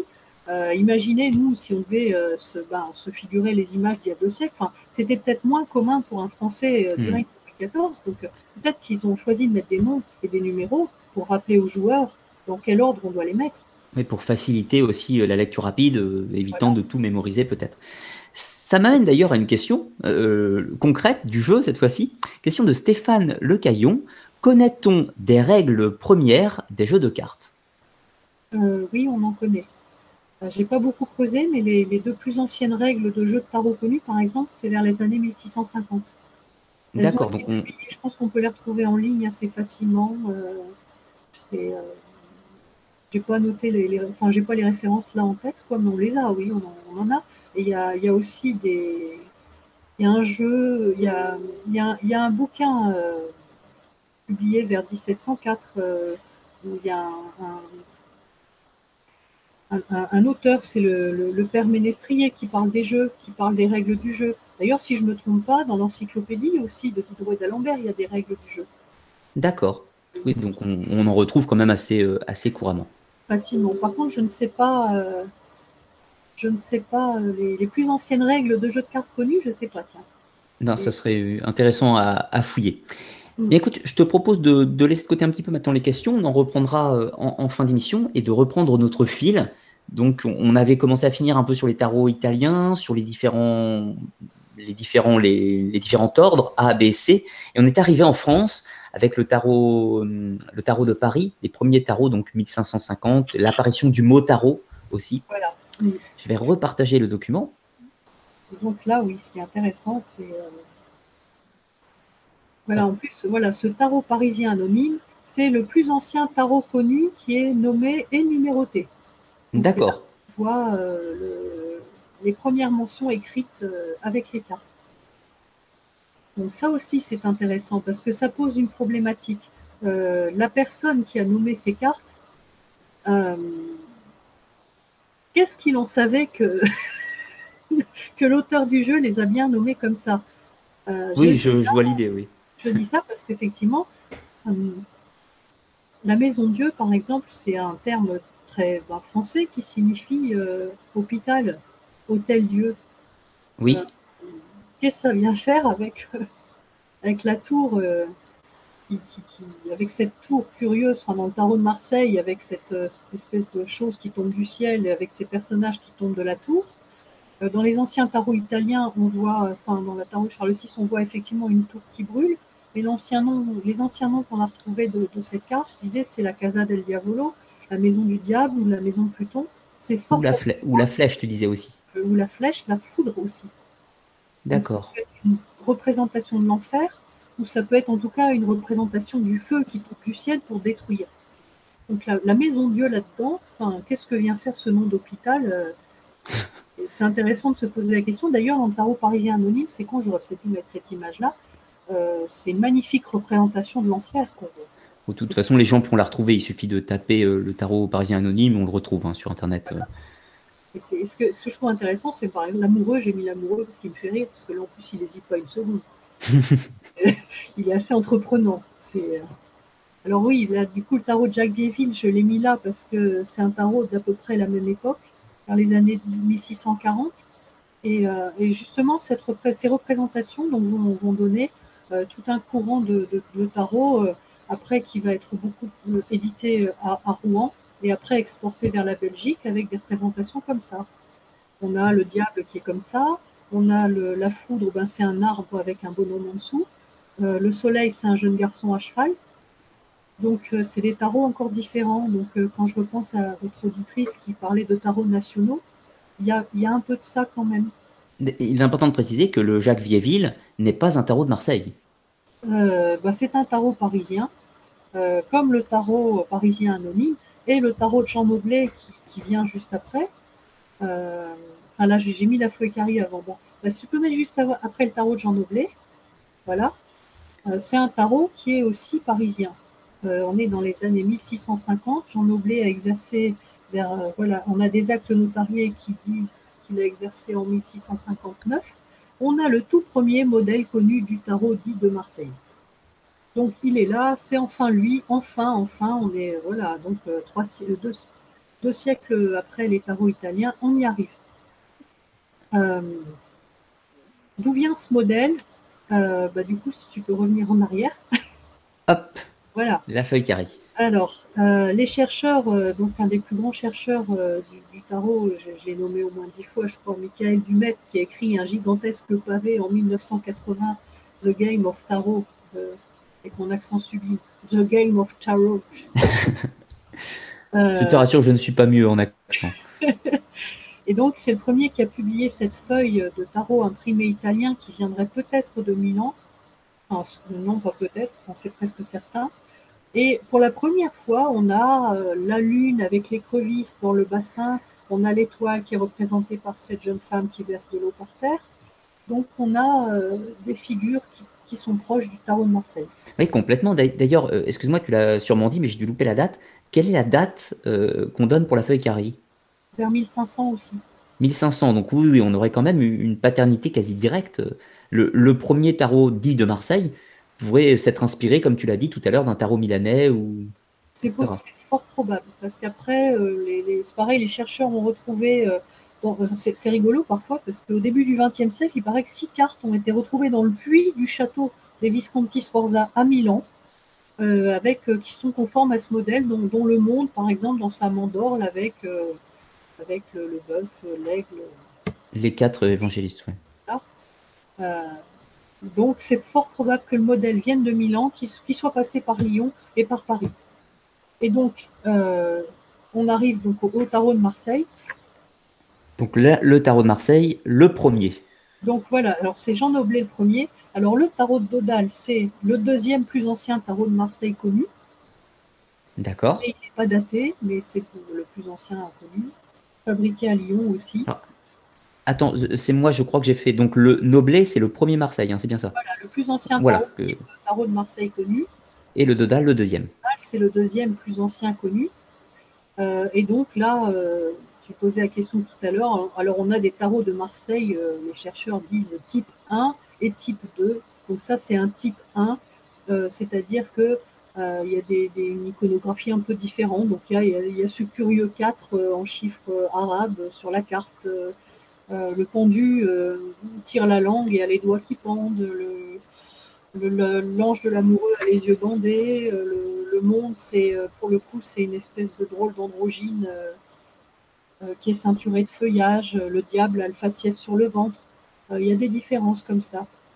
D'accord, donc voilà, le, tarot qu'on emploie de façon coutumière, c'est-à-dire l'ancien tarot de Marseille de, Paul Grimaud, c'est un type 2. C'est un type 2, ouais. D'accord. Donc je pense que je l'ai mis, mis après, je crois. Oui, on va les voir, je pense. Voilà, ça c'est le plus ancien tarot de Marseille type 2, euh, le plus ancien tarot daté connu. Voilà, là on est en 1709 et on est à Dijon. 1709, d'accord, donc début 18e. Voilà. Euh, donc, euh, le tarot de Marseille ne vient pas de Marseille. D'ailleurs, Marseille n'éditait pas de cartes à jouer avant 1630 par là. Le plus ancien quartier marseillais connu, c'est Jean Pradine, vers 1632. Donc là, euh, voilà, euh, on vient de voir un tarot, euh, là on est à Dijon, avant c'était Paris et Lyon. D'accord. Donc, je, on pourra voir après pourquoi ça s'appelle Marseille. oui, bon, on y viendra. Là, c'est le plus ancien tarot de Marseille fabriqué à Marseille connu. Donc, on est en 1736. D'accord, on est toujours sur un tarot Marseille dit de type 2 cette fois-ci Voilà, type 2. Et, par contre, il est peut-être le plus ancien tarot connu, dans le sens où euh, le, 2 de denier, euh, il y a une date à moitié effacée qui est 1672. Donc, D'accord. la question, euh, on dit qu'il date de, 1736 celui-là parce que le François, François Chausson a, des emballages qui ont été déposés à la chambre de commerce du coin à l'époque, qui datent de 1736. Mais comme beaucoup d'artisans quartiers, il a sans doute racheté des moules qui n'étaient pas à lui il a effacé le nom de l'ancien propriétaire pour mettre le sien. D'accord, donc il, est possible qu'un tarot diffusé en large quantité, enfin les artisans quartiers, bah, ils avaient leur moule et leur moule se vendait après leur mort forcément et c'était récupéré par d'autres artisans. Et c'est intéressant parce que Nicolas Convert, le fameux Nicolas Convert, dont tout le monde dit qu'il date de 1760, ce qui est vrai. Euh, euh, le Nicolas... Convert qui est pris en référence comme l'authentique tarot de Marseille, hein, souvent. Ben, en fait, ben, on va voir pourquoi dans deux minutes. Mais par contre, Convert, il est né en 1784. Donc, euh, c'est pas lui qui a fait le tarot de Convert. Euh, il a récupéré le moule à carte, il a effacé le nom du, prédécesseur, il a mis le sien, et, euh, mais il a laissé la date 1760. D'accord. là, par contre, j'ai mis ce document qui est, qui est, très rare, très intéressant, qui a été édité par Thierry de Colly dans une revue spécialisée, The Playing Cards. et là, en fait, euh, c'est peut-être le plus ancien tarot type tarot de Marseille connu, à part le Jean Noblet, parce qu'on a des fois, les, souvent les cartes étaient réutilisées pour autre chose, et là elles servaient de reliure pour euh, consolider la couverture d'un bouquin. Et donc on a retrouvé une papesse dans ce bouquin de 1686, avec le, c'est quoi le 9 de denier ou le 10 de denier derrière? D'accord. Le jeu a été euh, authentifié comme datant des années 1670. Alors, comme on a notre tarot avant là, de, François Chausson, euh, euh, qui date peut-être de 1672. On trouverait une cohérence. Euh, voilà, et c'est peut-être là les plus anciens tarots de Marseille connus. En tout cas, on est en France sous le règne de Louis XIV. À partir de là, qui est l'auteur du tarot de Marseille euh, bah, Moi, je vous laisse deviner parce que des artisans quartiers, il y en avait des dizaines et des dizaines qui produisaient des, milliers de jeux. Donc, et un peu partout. Il pourrait retrouver euh, le premier qui a inventé ce modèle. Quoi. En fait, on, ne sait pas. Quoi. Oui, on ne sait pas avec précision. Il y a, disons qu'à un moment donné, l'un de ces tarots dans cette multitude s'est retrouvé propulsé au, au statut euh, de tarot unique de Marseille un petit peu. Voilà. Bah, du coup, on peut voir comment. Euh, on va voir comment, du coup. Donc là, on arrive, voilà, on a notre tarot de Marseille archétypal, magnifique, que, tout le monde aime. Que tout le monde connaît. D'ailleurs, là, c'est le, c'est le tarot de Grimaud de 1930, donc c'est la première édition. Et je la trouve beaucoup plus belle que l'édition actuelle avec ce bleu foncé euh, euh, qui, est, très laid. Moi, je trouve que Grimaud devrait rééditer son édition de 1930. Euh, il, est bien laid, je trouve. c'est que mon avis. Mais alors, pourquoi le tarot de Marseille? D'où ça vient? Ce que les historiens peuvent en dire, et je suis d'accord avec eux, comme d'habitude, à l'heure d'aujourd'hui, dans les anciens tarots conservés, ce sont les tarots édités à Marseille qui sont les plus nombreux. On a une quarantaine de tarots fabriqués à Marseille encore aujourd'hui pour euh, une vingtaine pour différentes villes. D'accord. Dijon, Paris, Lyon. Donc les tarots de Marseille restent les plus nombreux. Après, euh, il y a aussi une chose, c'est que, euh, comment dirais-je? Ce sont les quartiers, les, quartiers qui ont fabriqué les tarots contemporains qui ont mis en avant ce fameux tarot de Marseille. Pour faire court, euh, à, la, fin du 19e siècle, en plus, euh, il y a eu des dizaines d'artisans quartiers avant, et à la fin du 19e siècle, il ne restait plus que, très grossièrement, Camoin et Grimaud. D'accord. Euh, donc, Camoin, c'était bien l'héritier de la maison Convert, donc il continuait de fabriquer des tarots inspirés de Nicolas Convert. Grimaud, lui, alors, il a fabriqué son tarot de Marseille comment? Je vais essayer de résumer ça clairement parce que c'est un peu, c'est un peu euh, pendant que, que tu cherches à mettre tes idées, je résume un petit peu parce que c'est vrai que ça fait beaucoup, beaucoup d'informations. Oui, oui. Et donc, c'est vrai que donc on se retrouve un peu avec ce tout début 18e où on a ces premiers jeux de Marseille qui sont quand même, enfin, dits de Marseille qui sont bien établis. On a à la même époque d'autres euh, modèles de jeux qui, gravitent, un hein, Besançon, Paris, etc. Tout ça. Et puis, dans cet espace de temps, donc euh, entre le 18e et le 19e, enfin 20e même pourrait-on dire, hmm. on, va venir sur toute cette période qui est vraiment la période de, où, tous les occultismes vont transformer le tarot en un jeu divinatoire, hein, vont lui prêter des origines mythiques, etc. Tout ça. Oui. Cette partie-là, on va y revenir tout à l'heure, donc que les gens ne s'inquiètent pas ce, gros trou euh, temporel. Oui, oui, c'est vrai. Ça sera le, sujet de, le sujet suivant, si, on peut dire.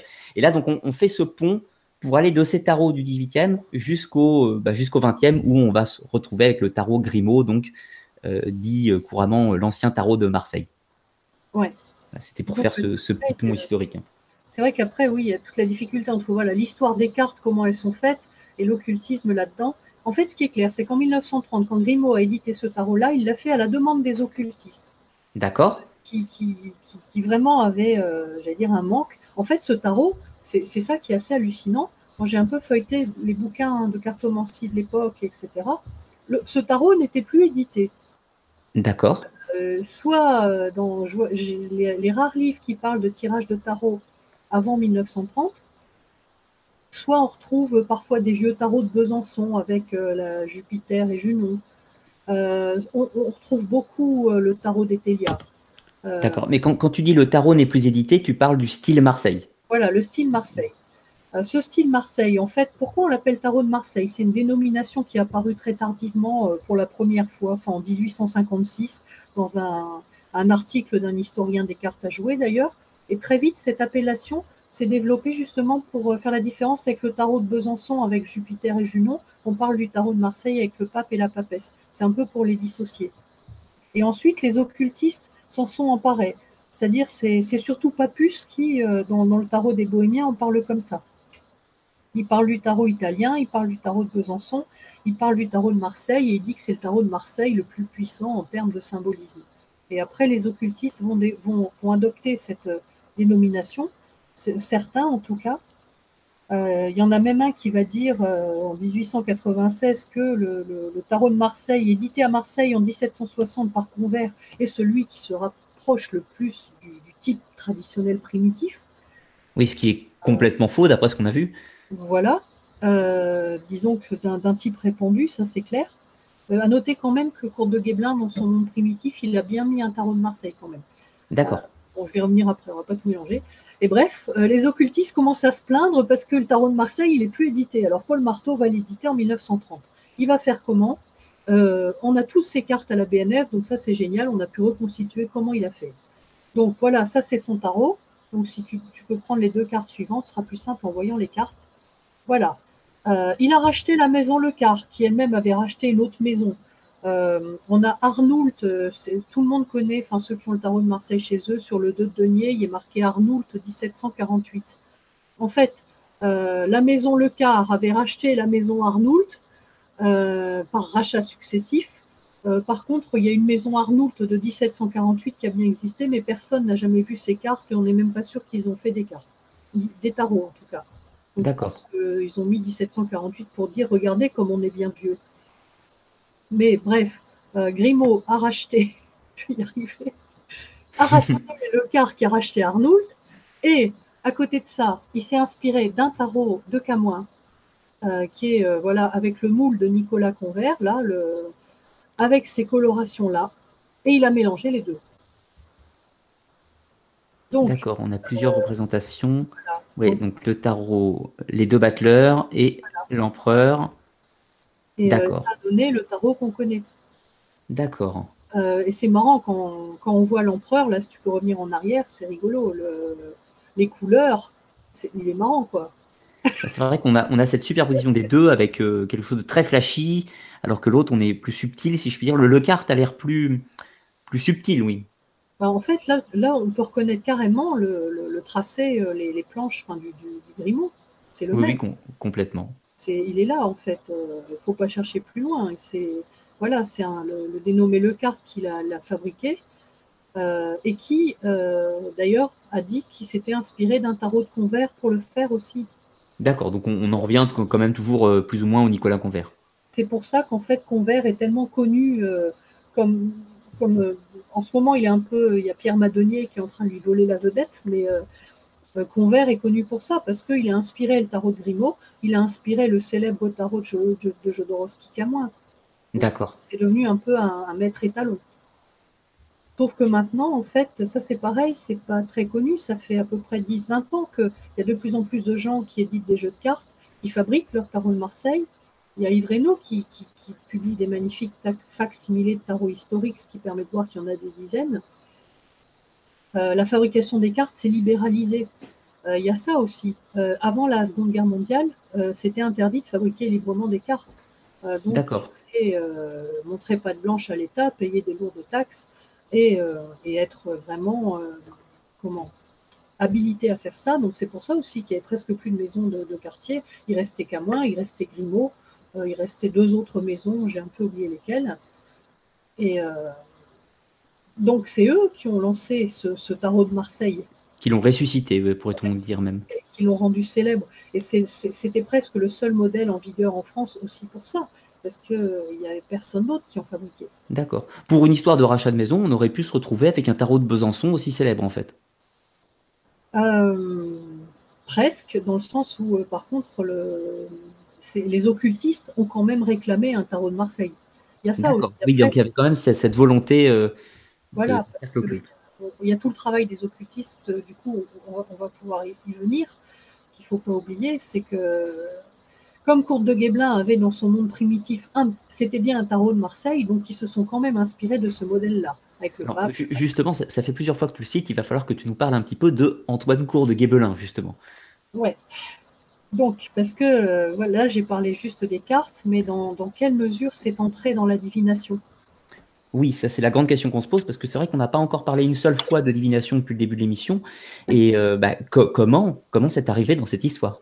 Comment c'est arrivé dans cette histoire euh, Du coup, quand on retourne un peu en arrière, moi j'ai mis là le passant de la fortune d'aider, parce que c'est pour montrer, enfin là c'est un livre qui a été publié enfin, vers, vers 1500 aussi, j'ai un peu oublié le. Oui. Pour la première fois en France vers 1500. Donc, qui associe la divination et le jeu. Euh, ce qui est clair, c'est que euh, je pense que la divination par les cartes est arrivée euh, dès, l'apparition des cartes. On a très très peu de traces de, de, pratiques divinatoires avec les cartes, mais elles sont suffisamment anciennes pour se dire que, après tout, comme on, pratiquait la divination avec les dés, avec les osselets depuis l'Antiquité, dès, presque dès leur apparition. Donc c'est probable qu'on a fait pareil avec les cartes presque dès leur apparition. Oui, c'est tout à fait cohérent. Là, on a le premier, un des plus anciens livres qui associe divination et jeu, donc le passant de la fortune des dés. Il est très sympa ce bouquin. on voit une belle roue de la fortune. Là, du coup, on peut revenir aux, sources de la divination dans le tarot, quasiment. Ben, le, oui. au, premier texte. Ben là, c'est avec les dés. Et donc là, il y a des, associations de 3D qui amènent à des sentences, qui amènent à des réponses. D'accord. D'ailleurs, je m'étais amusée, vous pouvez vous amuser avec ce livre, il est dans, dans, Gallica, il est numérisé euh, à la BNF, donc je m'étais amusée à poser une question et puis euh, de, tirer les dés pour voir. Euh, alors, ouais, j'ai répondu que mon château serait pris d'assaut et que je mourrais dans d'atroces souffrances. Il faudrait actualiser l'oracle là. oui, pour le remettre au goût du jour du 21e siècle. Donc voilà. Euh, juste après, on a le Mainzer Kartenlosburg. Ça, c'est le plus ancien bouquin qui associe euh, des, sentences divinatoires avec des, images de cartes. D'accord. Donc c'est intéressant, mais par contre, euh, ce qu'on sait, c'est que les images de cartes sont plutôt là pour décorer, parce que les, sentences en question n'expliquent pas pourquoi ça ne dit pas, tiens, là, il y a un roi de pique, alors c'est parce que ça veut dire ça et ça.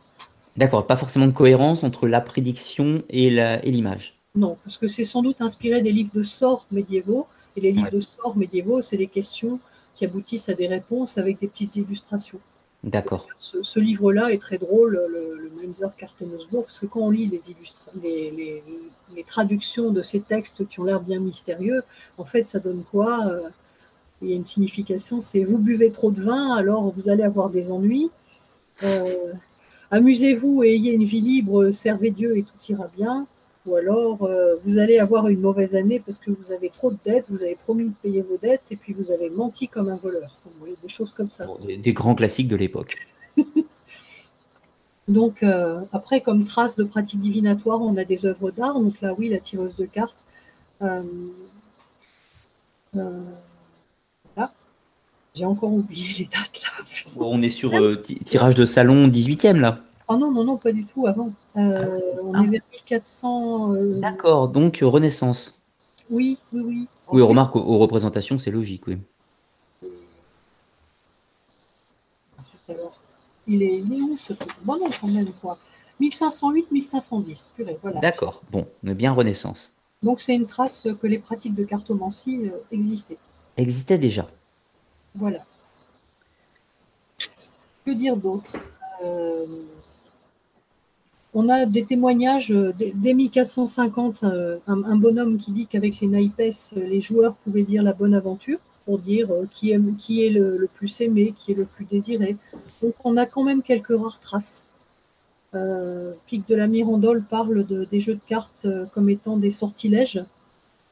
D'accord. on s'amuse avec ça. Donc on a une tireuse de cartes, une, affaire de sorcellerie euh, qui a valu, paraît-il, à une petite couturière marseillaise en 1772 de se retrouver. Euh, comment on appelle ça, là euh, La tête dans le. Ah, au pilori. Au pilori, voilà, avec son jeu de tarot et puis un tamis aussi, parce qu'on faisait de la divination au tamis. Mais elle, aurait... un tarot. Ça aurait pu beaucoup, beaucoup plus mal se finir. Donc voilà, la pauvrette, trois jours comme ça, au pilori. Euh, mais par contre, euh, c'est intéressant de noter qu'elle tirait avec un tarot. D'accord. 772. Donc, je pense qu'au XVIIIe siècle, on pouvait déjà tirer avec des tarots. Euh, avant que notre ami Courte de Guéblin en parle, avant qu'Aliette en parle, peut-être, c'est fort probable. D'accord. Une pratique peut-être était occasionnelle, pas forcément répandue partout, mais qui devait déjà exister. Elle devait déjà exister. Il faudrait, faudrait chercher un peu là. Là, je pense qu'il y aurait du travail à faire, un peu de recherche peut-être Peut-être euh, dire par prudence que la divination n'était pas encore normalisée dans le tarot. Voilà. ça c'est ça c'est clair. Euh, euh, un détail aussi quand même, c'est que le, là on parle encore un peu d'une affaire de sorcellerie, dans le sens où elle a été condamnée cette pauvre dame. Mais en même temps, au XVIIIe siècle, enfin, la, pression s'est relâchée considérablement, c'est-à-dire qu'on ne brûlait plus les sorciers.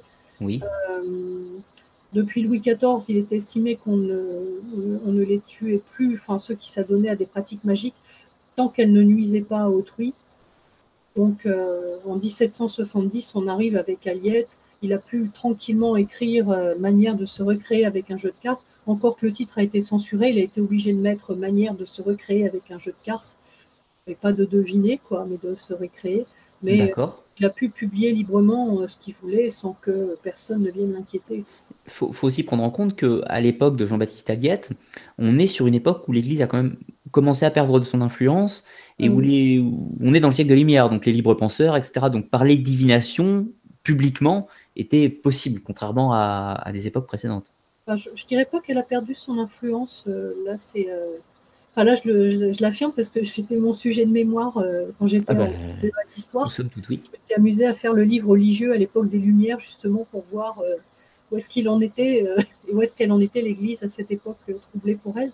Et en fait, elle était tout aussi influente euh, disons que les livres des philosophes des Lumières étaient assez peu répandus dans la, dans la population, alors qu'il y avait des traités de dévotion, des petites bibles, des petits livres de dévotion à toutes les sauces qui étaient vendus euh, à des centaines de milliers d'exemplaires.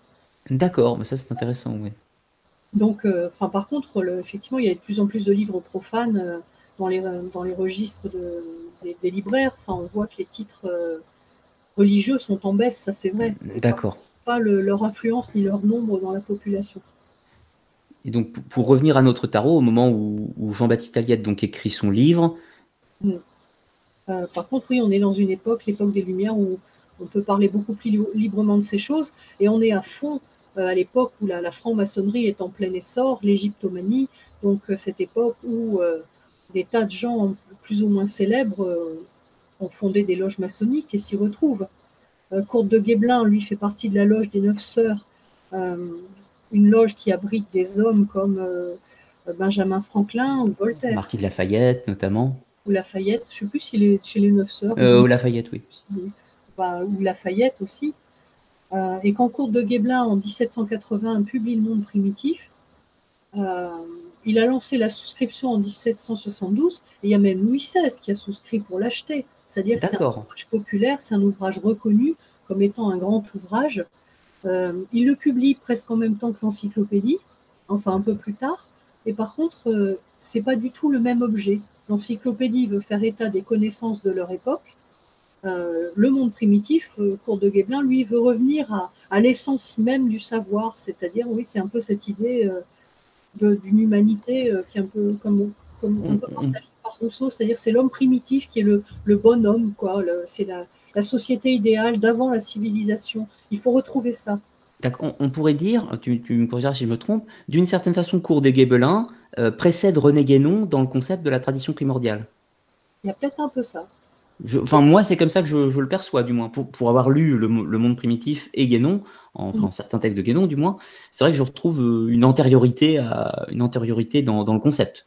Bah, je pense que c'est un peu lui, oui, qui a lancé l'idée, peut-être avec d'autres francs-maçons de l'époque que je ne connais pas, mais euh, cette idée d'une humanité primordiale, primitive et meilleure que nous, qu'il faut retrouver. Et effectivement, il a inspiré tous les occultistes après, hein, avec cette idée-là, je, pense. Hein, c'est toujours l'idée du, jardin d'Éden perdu, de ce paradis perdu, encore une fois, euh, qui sont un petit peu dans la lignée de, Francis Bacon avec la Nouvelle Atlantide, de retrouver cet Éden un petit peu.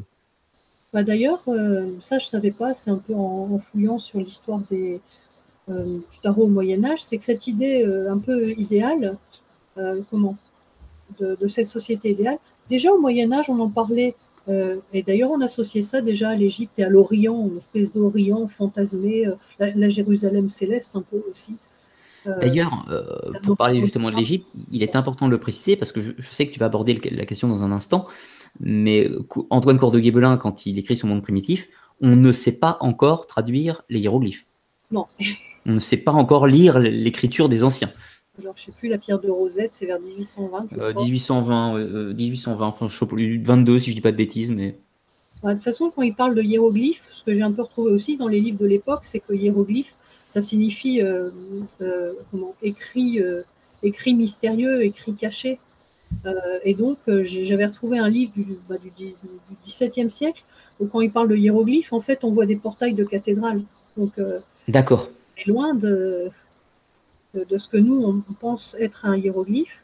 Et pour ce qui est de Courte de Guéblin, donc, bon, ce qui est mystérieux et Courte de Guéblin, malgré l'égyptomanie ambiante, en fait, c'est un peu ce que j'ai envie de dire, il s'est bien inspiré d'un tarot de Marseille pour parler du tarot dont j'ai mis euh, des planches qu'il a reproduit dans son encyclopédie. Euh, mais euh, pourquoi il dit ça? Alors, on a son témoignage, donc il est allé à une soirée, c'est un peu, un peu connu maintenant, vers 1775, où il aurait rencontré sa, sa, chère copine, Madame Helvétius, qui tenait un salon. Et ce soir-là, des gens jouaient au tarot. Et on lui a dit, paraît-il, euh, nous jouons un jeu, enfin si, tu veux je peux le citer, mais nous jouons à un jeu que vous ne connaissez sûrement pas, cela se peut, cela se peut, quel est-il? Le jeu des tarots. Et après, Courte de Guéblin explique qu'il a eu l'occasion d'en voir fort jeune, mais il en avait perdu l'idée, euh, que c'était une rhapsodie de figures bizarres et extravagantes. Et puis la, dame lui, lui en montre, voilà un exemple. Et il voit le, monde, la, carte qui représente le monde, et là il s'exclame qu'il a reconnu l'allégorie et que, et que c'est égyptien et que tout le monde, et là c'est son, vraiment son récit. Chacun quittait son jeu de venir voir cette carte merveilleuse où j'apercevais ce qu'il n'avait jamais vu, et chacun m'en montrait une autre. Et en un quart d'heure, le jeu fut parcouru, expliqué, déclaré égyptien. Comme ce n'était point le jeu de notre imagination, mais l'effet des rapports choisis et sensibles de ce jeu avec tout ce qu'on connaît d'idées égyptiennes.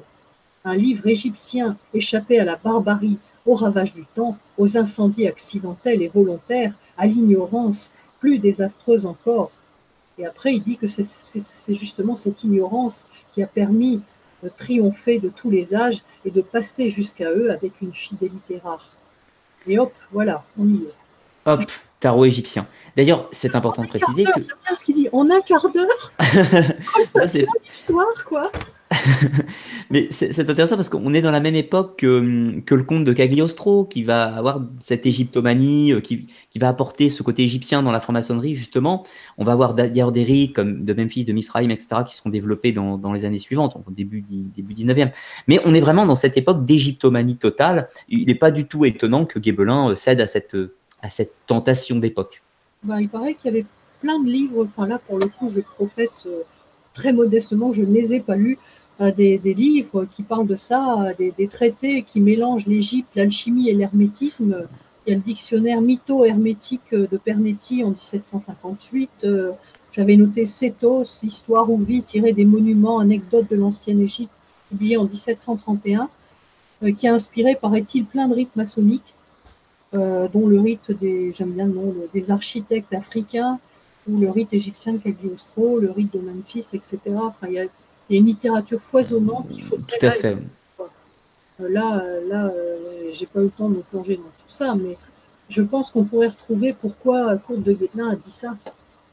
Bah, je, pense vraiment qu'on est sur une mode d'époque, hein, une mode d'époque, c'est les tendances, hein, bêtement, bêtement et simplement. Parce que c'est vrai que l'Égypte, on a un trou entre, on va dire qu'entre la Renaissance, donc des époques Ficin, etc., on est vraiment à fond sur les Grecs, sur la culture gréco-romaine, euh, platonicienne, etc., tout ça. Et c'est vrai qu'on va avoir cette égyptomanie qui va arriver, mais on est quasiment, on est proche des campagnes napoléoniennes. Hein. C'est pour bientôt, donc on a quand même un contact avec l'Égypte. La géographie de l'époque peut l'expliquer en partie. Je, pense que ça répond à une partie des interrogations, la géopolitique. Là, je ne sais pas. Enfin, pour les campagnes napoléoniennes, comme ça vient quand même après, euh, et qu'on est déjà ça, ça vient après, mais, les Anglais, ils sont, ils sont déjà, il y a déjà un contrôle européen sur l'Égypte à cette époque, donc il, y a quand même des échanges. C'est des contacts, c'est clair. C'est la redécouverte de certains sites égyptiens qui n'étaient pas, euh, qui étaient perdus avant, puisqu'aux mains des, aux mains des Ottomans. Mais hmm. après, je ne sais pas si euh, en cours de Guéblin ou quand, le, comte de Melay, du coup, là, il parle de, tirage. Euh, là, je l'ai mis parce que justement, il parle de ça, mais quand, il parle de l'Égypte, je ne sais pas vraiment s'ils ont bien en, tête euh, quelques, quelques pyramides ou des choses comme ça, parce que quand on voit après le tarot, le livre de Thoth que, que Aliette va créer, il n'y a pas grand-chose à voir avec l'iconographie égyptienne, en fait. Mais non, c'est sûr que ça, fait très gréco-romain. Renaissance. Voilà, bah c'est un peu, ouais, la, la, comment on appellerait ça? Des formes artistiques. Euh, c'est très rosicrucien. Ça, ça, moi, ça me fait penser aux gravures de, des noces chimiques de Christian Rosenkreuz, un texte du début 17e qui, qui partagent le style de représentation. C'est possible après, parce que de toute façon, Aliette a dû les chercher quelque part, ces, ces, représentations pour les, les, créer, parce que là, c'est, là, on voit son tarot à lui. Donc, il a, c'est des, gravures de 1788. On a longtemps, on s'est longtemps demandé s'il l'avait créé, son fameux livre de Thoth, et il l'a créé. Et euh, c'est ce tarot qui va euh, influencer toute la cartomancie, presque jusqu'au tarot de Marseille de Grimaud en 1930 en fait. Là, il faut, le savoir, ce qui est intéressant, c'est qu'aujourd'hui, euh, notre... du coup, je suis passée de, du comte de Melé à Aliette, mais bon, Aliette, lui, justement, va écrit sur le, tarot divinatoire sur le tarot en 1783. D'accord. Donc, j'ai perdu mon idée. Tu as perdu ton idée. On est sur Aliette qui, qui écrivait. En fait, euh, aujourd'hui, il est beaucoup moins célèbre. Euh, on connaît le grand Tétélia. Euh, oui. D'ailleurs, il y a trois types différents. Enfin, on connaît le grand Tétélia, mais on, le considère un peu comme un jeu divinatoire mineur face au, grand tarot de Marseille, en fait.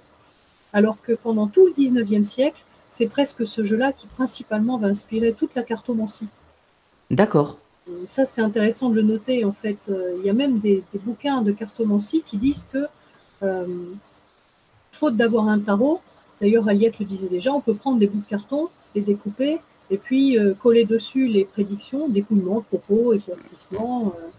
oui, le, jeu de cartes devient vraiment un accessoire fonctionnel, quel que, quel que soit ce qu'il y a dessus, en gros. Encore que là, Aliette avait quand même créé un, tarot avec l'idée de faire le livre de top, donc je pense qu'il a soigné son iconographie, il a soigné ses images, et comme les occultistes après lui vont le faire, c'est-à-dire que euh, quand à la suite de, de, de, Courte de Guéblin et d'Aliette, on va avoir au XIXe siècle le, tarot qui va un peu se diviser entre deux courants. Euh, D'accord. D'une part, on a toute la cartomancie et la divination par les cartes qui se développent. C'est-à-dire, par exemple, on peut voir après euh, ce jeu révolutionnaire, par exemple, euh, on aura plein de jeux divinatoires. Des jeux divinatoires assez simples, qui sont même charmants, qui sont très jolis. On va en avoir, mais je crois que j'en avais noté, il y en a bien une soixantaine qui traînent dans les fonds de la BNF. Et là, c'est intéressant. Là, on a un jeu révolutionnaire avec des mentions divinatoires. C'est pour dire que, bah là, en plus, c'est un tarot. Donc, euh, on sacré, hein, on a même enlevé valet pour mettre égalité. Et donc, on, prenait des jeux de cartes, et des bouts de carton, et on, mettait les mentions divinatoires, on les collait comme ça, euh, comme Aliette disait de le faire. D'accord. On s'en fout complètement du, que ce soit un tarot ou pas, d'ailleurs, presque. Oui, oui, l'optique, c'était simplement d'avoir un jeu de cartes quelconque euh, pour, pour prédire. Voilà, c'est un peu ça. Euh, là, c'est un, des, petits jeux de, divination, un des plus célèbres du 19e siècle, le Petit Oracle des Dames, qui sera publié pendant tout le, 19e siècle aussi. donc là, ça devient un peu compliqué parce que ça mélange des, gravures avec des, cartes et puis avec des figures qui sont plus ou moins inspirées du tarot encore. Alors, ça m'amène une question. Euh, du coup, je, te coupe un petit instant. On remarque à partir de cette époque, donc fin 18e, tout début 19e, que bizarrement, on semble revenir à cette iconographie euh, cœur, trèfle, carreau, pique, mhm. notamment chez, chez dans certains jeux, dans, le petit oracle là, et on a abandonné, semblerait-il, les vieux icônes du tarot, à savoir euh, coupe, bâton, euh, épée et denier. Bah, ce, qui est, ce, qui est, clair, c'est que la, divination par les cartes au 19e, c'est des cartes françaises. Quand on fait avec des cartes à jouer, c'est des cartes. J'ai retrouvé pas mal de, de, bouquins qui parlent de, de tirage de cartes avec des jeux de 32 cartes, avec des jeux de. Après, je sais plus, c'est quoi 56 cartes Non, 54 32 cartes, 54 cartes, euh, des, jeux français. D'accord.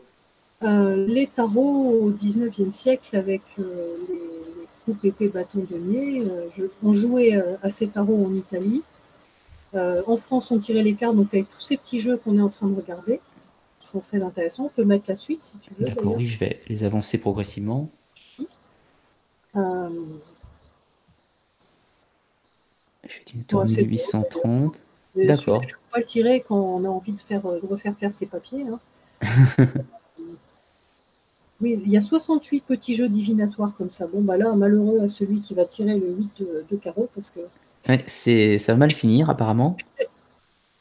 Et oui, alors là, euh, bah là c'était un peu pour conclure la série sur les, les, tarots divinatoires. Là, je parlais un peu de, de, l'oracle de Béline, en fait, qui a été publié en, 1961. et en fait, il, est fort probable qu'il a effectivement retrouvé chez le mage Edmond, qui est un, grand, un, cartomancien du 19e siècle, parce que le Béline a légué ses fonds. il est, c'est Enfin, Béline a légué ses fonds donc à l'État, maintenant c'est au Mucem de Marseille, et on a le tarot qui a appartenu au Magellan, puis à Béline, et il faudrait aller fouiller ses fonds, je pense que le, ce qui a inspiré l'oracle de Béline doit y être. D'accord. Parce que comme c'est un des, un des jeux de cartomancie les plus célèbres avec le tarot. Oui, ce serait intéressant de, pister également son, son histoire. Alors là, j'ai coupé le document un, un, petit instant. On a fait un petit peu le, j'ai fini mon iconographie, donc. Euh, e-, exactement. J'ai pas, voilà, j'ai pas développé encore sur les. Enfin, bref. Bah, ça, nous amène justement à ce, fameux 19e siècle, qui est, le grand siècle de la transformation, si je puis dire. On a eu Eteia, on a eu Aliette. Euh, donc, c'est, le tarot est rentré dans la sphère des cercles occultes, clairement. Oui. Euh, Et là, que se passe-t-il après? Euh, pour essayer d'en parler. Euh, enfin, ce que je veux dire, c'est comment se compose le mythe du tarot? Là, on a commencé avec l'Égypte, mais ça va aller beaucoup plus loin avec, euh, avec certains personnages. Bah, ce qui est bizarre, c'est que quand on étudie le tarot occulte au 19e siècle, il y a très peu d'auteurs qui en parlent. Il y a presque personne. Enfin, ce qui est fou, c'est que déjà, les bouquins de cartomancie, il n'y a pas de tarot de Marseille dedans, donc c'est les cartes qu'on vient de voir, et puis Etelia est toujours Etelia, ou alors les cœurs carreaux trèfle. Et les occultistes qui parlent du tarot, euh, après, euh, après Aliette, c'est qui? C'est Eliphas Lévy. Oui, donc euh, on est en quoi 1840 dans ces eaux 1856. 56. Son dogme et rituel de la haute magie, qui est le premier à associer le tarot et la cabale, par exemple. donc d'ailleurs, c'est même curieux que personne n'y ait pensé avant lui. C'est vrai que 22 arcanes, 22, 22 lettres de l'alphabet hébreu, c'est intéressant il est le premier à le faire. Alors, moi, j'ai pas, j'ai pas retrouvé euh, d'autres bouquins occultes avant lui, publiés au 19e siècle, qui parlent du tarot. C'est quand même dingue. Euh, j'ai commencé à chercher, j'ai trouvé un ou deux bouquins de tirage de cartes publiés dans les années 1846. Euh, c'est intéressant, mais ça parle pas de, tarot initiatique symbolique. Il n'y a pas, a pas de représentation de tarot dedans. Euh, lui, Eliphas Lévy, va dessiner euh, deux ou trois cartes de tarot euh, occultes dans son livre. On a, juste le diable et le chariot, je crois. Il en, manque une, donc il n'a pas dessiné un tarot non plus. D'accord. attendre après, c'est en 1889 que Oswald Bierce va dessiner son tarot. Ce sera réédité plus tard, où il va s'inspirer d'Eliphas Lévy. Ça, c'est intéressant d'ailleurs parce qu'on se retrouve donc où on est dans tout ce début, début 19e où on utilise principalement des jeux avec des cartes françaises. Mm. On a Eliphas Lévy qui ressuscite un petit peu ces, vieux jeux en leur donnant une connotation euh, mystico-ésotérique, kabbaliste même si on peut dire avec les, avec les, lettres hébraïques. Il, il ressuscite même pas en fait parce qu'il il en parle longuement dans son livre mais il publie pas de jeux, il publie pas de cartes, il y a quelques images, trois cartes et puis c'est tout. D'accord. Je me demande même où il est passé le tarot de Marseille là-dedans. Hein, du, coup, dans le raisonnement, pour aller jusqu'à jusqu'à Weird, ce qui est intéressant, c'est que Weird va publier son jeu avant Grimaud, avant la, avant la résurrection de l'ancien tarot de Marseille. Donc lui aussi, Weird, il souhaite réveiller, entre parenthèses, ce vieux tarot. Euh, bah, en tout cas, euh, je pense que lui souhaite euh, publier le, comment dirais-je, peut-être pas un tarot primitif, j'en sais rien en fait. Enfin, c'est le, véritable tarot occulte euh, créé par les, Égyptiens, les kabbalistes, les alchimistes. Euh, c'est marrant parce qu'effectivement, dans son tarot, il y a à la fois des. enfin, cette iconographie est très spécifique, d'ailleurs, elle est très belle, je trouve. oui, tout à fait, c'est un des plus beaux, à mon sens. Et c'est en même temps, oui, euh, le fou, je me souviens, il y a une espèce de d'obélisque qui est tombé par terre avec un crocodile. Euh, il s'est inspiré d'ailleurs de Courte de Guéblin dans les, dans les interprétations et dans son dessin. Je me souviens que pour le fou, Courte de Guéblin avait dit que c'était vraiment le malheureux qui court à sa perte avec la croupe euh, mordue par un tigre. Enfin, un tigre. Et, le, tarot, le tarot on retrouve une espèce de gros minou, c'est un chat, quoi. Enfin, c'est même pas un chien. Euh, avec le, et qui va aller se, jeter dans la gueule du crocodile D'ailleurs, je crois qu'Aliette en parle aussi. Enfin, là, je les ai mis, les, différentes significations des cartes, selon ces anciens auteurs, justement. Et on dit que c'est la carte de la perdition absolue. C'est l'homme qui n'est pas initiable. D'ailleurs, c'est le pauvre malheureux, il ne peut même pas être initié à rien. Quel con, il ne pourra jamais avoir la sagesse. Euh. oui, mais sans oublier, bien sûr, que, que Wirth, par exemple, euh, était euh, tout à fait dans, dans, les cercles occultes aussi de son époque. Donc, ce qui explique aussi de vouloir rattacher le tarot avec les sociétés initiatiques voilà, c'était cohérent à l'époque. Mais on n'a pas parlé de, de Papus, Gérard Encause, qui lui va proposer que, enfin, va dire que le tarot vient des bohémiens. Euh, alors, Papus, bah lui, j'ai bon, j'ai commencé à lire, moi, je n'ai pas tout lu, parce que je ne comprends pas tout ce qu'il dit. Oui, c'est normal, je pense pas. Disons qu'il y a deux choses. Ce qui est marrant aussi, c'est que lui aussi, il va créer un tarot en 1909, donc euh, c'est quand même assez récent. Alors lui, du coup, euh, pour être bien certain qu'on n'oublie rien. Bon, moi, j'ai bien rigolé parce que quand je voyais son, son, tarot, il va mettre dedans toutes les considérations possibles. Alors, il y a le, il y a le signe hébraïque, euh, il y a en langage, il y a, il en grec, je ne sais plus, en, il faudrait reprendre le, son livre d'ailleurs, je ne sais plus, je l'ai moi. Euh, il y a au moins cinq, cinq signalements différents sur une carte. D'accord. ah oui, donc ça fait des, des, des, cartes chargées du coup après. Je, je vais aller le chercher parce que. Vas-y, vas-y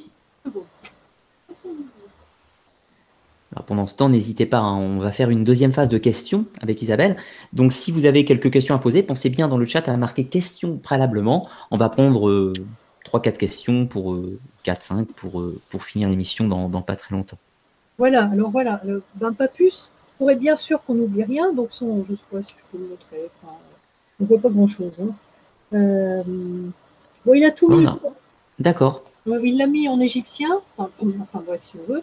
En français, en hébreu, en sanskrit, en égyptien. Alors, selon l'archéomètre de Saint-Yves, je ne suis pas spécialiste de l'occultisme, ça, parlera euh, aux occultistes, hein, mais euh, avec le signe du zodiaque, avec les significations de la carte. Euh, ce qui est marrant aussi, c'est que, encore une fois, bon, on est très loin du tarot de Marseille. Hein. c'est le système dont il, s'est inspiré. On trouve le, en 16 la Maison Dieu, on retrouve le pendu, on retrouve le pape, on retrouve mais il est loin, on est loin du tarot de Marseille. En fait, tous ces occultistes vont créer des tarots qui ne qui, ressemblent pas du tout à, notre tarot de Marseille qu'on aime tant. Euh, il y en a d'autres encore. Il y a même un fou, moi je l'adore, c'est euh, Jean Chabosso, je crois, euh, en 1896, qui va créer le tarot hermétique. Alors lui, il va passer plusieurs années au British Museum au Louvre, justement parce que là, l'égyptologie existe vraiment. Il va étudier les stèles, les pharaons, les statues, les sculptures, les, hiéroglyphes pour créer le véritable tarot égyptien, donc avec des magnifiques égyptiens. J'aurais dû en mettre un. C'est euh, comme, si on y était. D'accord, mais ça, c'est pas étonnant. C'est vrai que tous les auteurs à partir de fin 19e et, 20e vont tous euh, chercher à créer le tarot mystique euh, antique, égyptien, ou certains dérivés on peut trouver un peu partout. On va voir euh, bientôt euh, Crowley qui va aussi tenter, euh, toujours dans la même lignée occultiste, de recréer le livre de Thoth, le fameux livre de Thoth proposé par Gebelin. Il va le réinterpréter cette fois-ci avec un jeu. Et ce qui est fou, c'est que c'est pareil, le tarot de Crowley. non, je, confonds avec le tarot de Rider-Waite. Rider-Waite, c'est un petit peu avant, même, même si il y a des proximités évidentes entre les concepteurs du Rider-Waite et Aleister Crowley. Mais là, on est encore avant le tarot de Marseille de Guénon. Hein.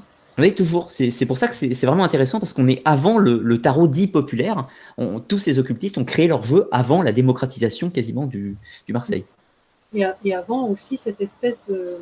Je pense que c'est très particulier à la France, c'est-à-dire c'est va devenir un peu le, conservatoire du tarot de Marseille. C'est-à-dire quand, quand Paul Marteau va l'éditer, par contre, il y a une sorte de bascule un peu dans les, publications. Euh, sur les livres sur le tarot, j'ai trouvé ça très intéressant, c'est-à-dire en feuilletant les bouquins de cartomancie, alors qu'on avait, euh, bon, les cartes que j'ai décrites précédemment, que dans les livres d'occultisme, on a des tarots qui n'ont rien à voir avec le Marseille. Euh, quand Paul Marteau publie en 1930 et en 1949 son livre Le tarot de Marseille, après les bouquins qui suivent, on retrouve là, par contre, on va dans le tarot de Marseille euh, absolu. C'est-à-dire, on prend celui-là, on le dépatouille, on le trie, on le triture, on le découpe en morceaux, on analyse le, moindre petit trait. Enfin, euh, là, c'est couleur, euh, couleur, les formes de tout. Voilà, et puis même, voilà, Bah là, il y, a, trois petits traits après le battleur ou après l'étoile, enfin dans les noms en bas, là, moi j'ai oublié les détails maintenant, mais la non, chose est analysée, quoi. C'est intéressant de, voir qu'en fait c'est très récent cette, cette mise sur un pied sur un piédestal ou sur orbite même du, tarot de Marseille date de, de, de marteau euh, et, et, après, certains occultistes sont quand même inspirés de, de ceux qu'on va appeler Marseille pour créer leur jeu. Je pense à, à, euh, mince, à, à Weird, par exemple. Bon, clairement, il s'est inspiré d'un Marseille. Il y, y, a toujours le. C'est vrai qu'il y a quand même ce modèle, c'est-à-dire effectivement les 22 arcanes avec euh, euh pendu, enfin bref, hein, pendu, papesse, enfin, tous ceux qu'on connaît. C'est vrai que ce modèle existe quand même depuis l'Italie de la Renaissance, en fait. Enfin, le modèle au niveau des, des, des figures, pas euh, pas du graphisme, mais. Et du, coup, mystérieux. ça amène à une question un petit peu pour finir l'historique, si, si, on peut dire, du tarot. Euh, on se retrouve quand même avec une tradition dite française du tarot de Marseille, ressuscitée par Grimaud, et d'un autre côté, on a quand même tout le monde anglo-saxon qui ne connaît absolument pas le tarot de Marseille et qui fonctionne avec le Rider White. Oui, ben oui, complètement. Et c'est vrai que pour eux, le tarot authentique, c'est le Rider White. Ouais. Alors comment tu expliques un petit peu ça, que, le monde anglo-saxon est complètement pris une direction opposée? Là, j'avoue que j'en sais rien. C'est peut-être parce que c'est ce jeu-là qui a été édité là-bas, en fait, tout simplement. Enfin, que les cercles occultes euh, ont, mis en avant, peut-être, ouais. Ont, mis en avant cette création-là. comme, comme euh, eux l'ont fait pour le. Pour le Marseille ici. Non, bah, comme Osalvir a publié son tarot ici, euh, comme pas plus le sien, comme les, occultistes l'ont fait eux-mêmes ici, et Ryder l'a fait là-bas. Sauf que après, euh, c'est comme quand Grimaud a édité son tarot en 1930, c'est en France qu'il l'a fait, peut-être tout simplement. Après euh, les aléas des, éditions des jeux, après on sait que le Rider White aujourd'hui commence à avoir une influence en France. Le tarot de Marseille commence à se répandre à l'étranger, c'est-à-dire il y a de plus en plus d'Américains, d'Anglo-Saxons qui s'intéressent grandement au tarot de Marseille. D'ailleurs, ce sont eux les plus pointus en histoire du tarot maintenant. Les sites qui concernent l'histoire du tarot c'est en anglais qu'on trouve les meilleures, euh, les meilleures choses. Euh. Je, te donne euh, une petite opinion personnelle avant, avant d'écouter le tien. Enfin, c'est plutôt une interrogation en fait.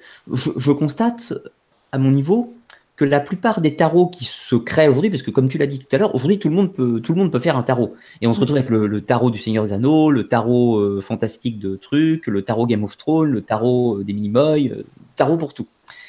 outre la valeur qu'on leur donne ou pas, ce qui est intéressant, moi j'ai l'impression qu'il ressemble beaucoup plus à la famille des Rider White que la famille des Marseille. Ah oui, avec les, les, représentations coupe épée, bâton de avec les personnages, avec tout ça. Je, trouve que la plupart des tarots produits actuellement, qu'on va appeler tarot fantasy, sont vraiment dans la lignée, encore une fois, du, White. Et je serais tenté de dire que, à part les puristes du tarot et les chercheurs ou ceux qui, ont vraiment un intérêt historique pour le tarot, qui vont s'intéresser au Marseille, mais qui n'achètent plus le Grimaud, ils, achètent un facsimilé du, du Vieilleville ou du Convert ou, d'autres Mais je, trouve que le, tarot, au sens générique, se, alors je vais être méchant, hein, se ubérise et ah. devient de plus en plus euh, à la tradition anglo-saxonne.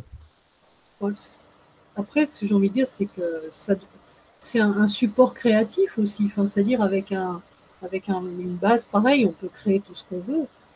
Euh, à partir de là, c'est possible. Moi, je, me dis que chacun peut créer son système tarotique. S'il s'y retrouve, si son système est cohérent, si ça fonctionne, on pourrait même dire la même chose pour le tarot de Marseille. Mais ça a été fait d'ailleurs, je pense. C'est vraiment cette recherche d'authenticité, elle est euh, absurde et elle l'est pas à la fois. C'est toujours pareil, cette recherche d'un tarot authentique, euh, l'est-il authentique? C'est quand même compliqué pense pas qu'il Je sais pas ce qui est authentique, mais ce que je sais, c'est que c'est. Enfin, ce que je sais. Ce que je pense, c'est que après, euh, à chacun de, trouver son système euh, de, synchronicité, de, tirage de cartes qui puisse être aligné avec lui pour euh, correspondre à la personne qui est en face de lui. après, ce qui est fou, c'est quand même un acte important de tirer les cartes à quelqu'un pour des questionnements qui sont parfois graves, douloureux. Donc, si c'était complètement. Moi, je trouve le plus mystérieux dans ce système, c'est ça. Si s'il était complètement absurde, si c'était qu'un jeu de cartes, euh, ça marche quand même. Oui, c'est ça qui est, fascinant. Et d'ailleurs, euh, je te propose de prendre quelques questions, où il y aura des questions qui, vont traiter de ce sujet un petit peu, pour, euh, pour conclure. Bah, j'ai juste une, une remarque. Vas-y, vas-y. Sur la, la, production éditoriale autour du tarot, c'est ça, c'est intéressant aussi. Vas-y. J'avais noté que euh, dans tout le 19e siècle, on a eu 14 bouquins seulement pour le tarot. Oui. J'avais tapé comme mot-clé tarot divination. Quoi. Euh, dans tout le 20e siècle, on a 300 bouquins, dont seulement 17 avant 1980.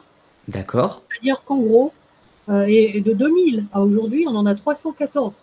Euh, et là, je parle de ce qu'on reçoit à la BNF, du dépôt légal, machin. En gros, on a 600 bouquins de tarot de 1980 à nos jours, et avant, on en a euh, 17. Donc le, le, tarot est à la mode, on peut dire clairement. C'est pour dire aussi voilà, que, que la, mode du tarot oui, a explosé, euh, et, tous ces bouquins, c'est le tarot de Marseille en général. Maintenant, un, peu, un tout petit peu moins, vu qu'on est il y, a, des ouvertures vers autre chose, mais tout c'est tout, tout le tarot de Marseille, et avec après aussi tout ce qui est autour de Jodorowsky comme moi, euh, le, le, système de Monsieur Georges Colleuil, le, le, référentiel de naissance, tout ça, ça tourne autour du tarot de Marseille, donc c'est assez fou, donc euh, voilà. Quand on fait l'histoire du tarot, de se dire que ce tarot de Marseille, euh, il est très récent et très contemporain en fait. Sauf Au final, oui. Ça marche pas, hein, il est génial, moi je l'aime quoi il m'inspire, il va m'inspirer mon spectacle de, de contes, là, mes 22 contes pour les 22 arcanes. Et c'est vrai qu'il est très inspirant. Oui, oui, il a quelque chose d'envoûtant. Et, et d'ailleurs, je, je, me permets de poser la question de Mimi la souris.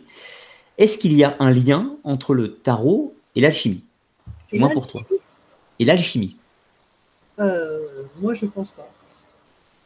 Alors, je, je partage ton avis, c'est-à-dire, pour moi, à titre personnel, il n'y a pas de lien direct entre l'alchimie et le tarot. En revanche, on peut lui en trouver si on a envie, parce qu'on va trouver éventuellement quelques concepts métaphysiques qui sont développés de façon commune dans les deux matières, si je puis dire.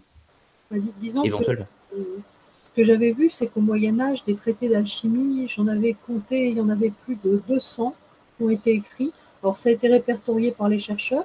Les anciens traités d'alchimie médiévaux, euh, il y a des listes qui existent euh, très universitaires, très savantes et très...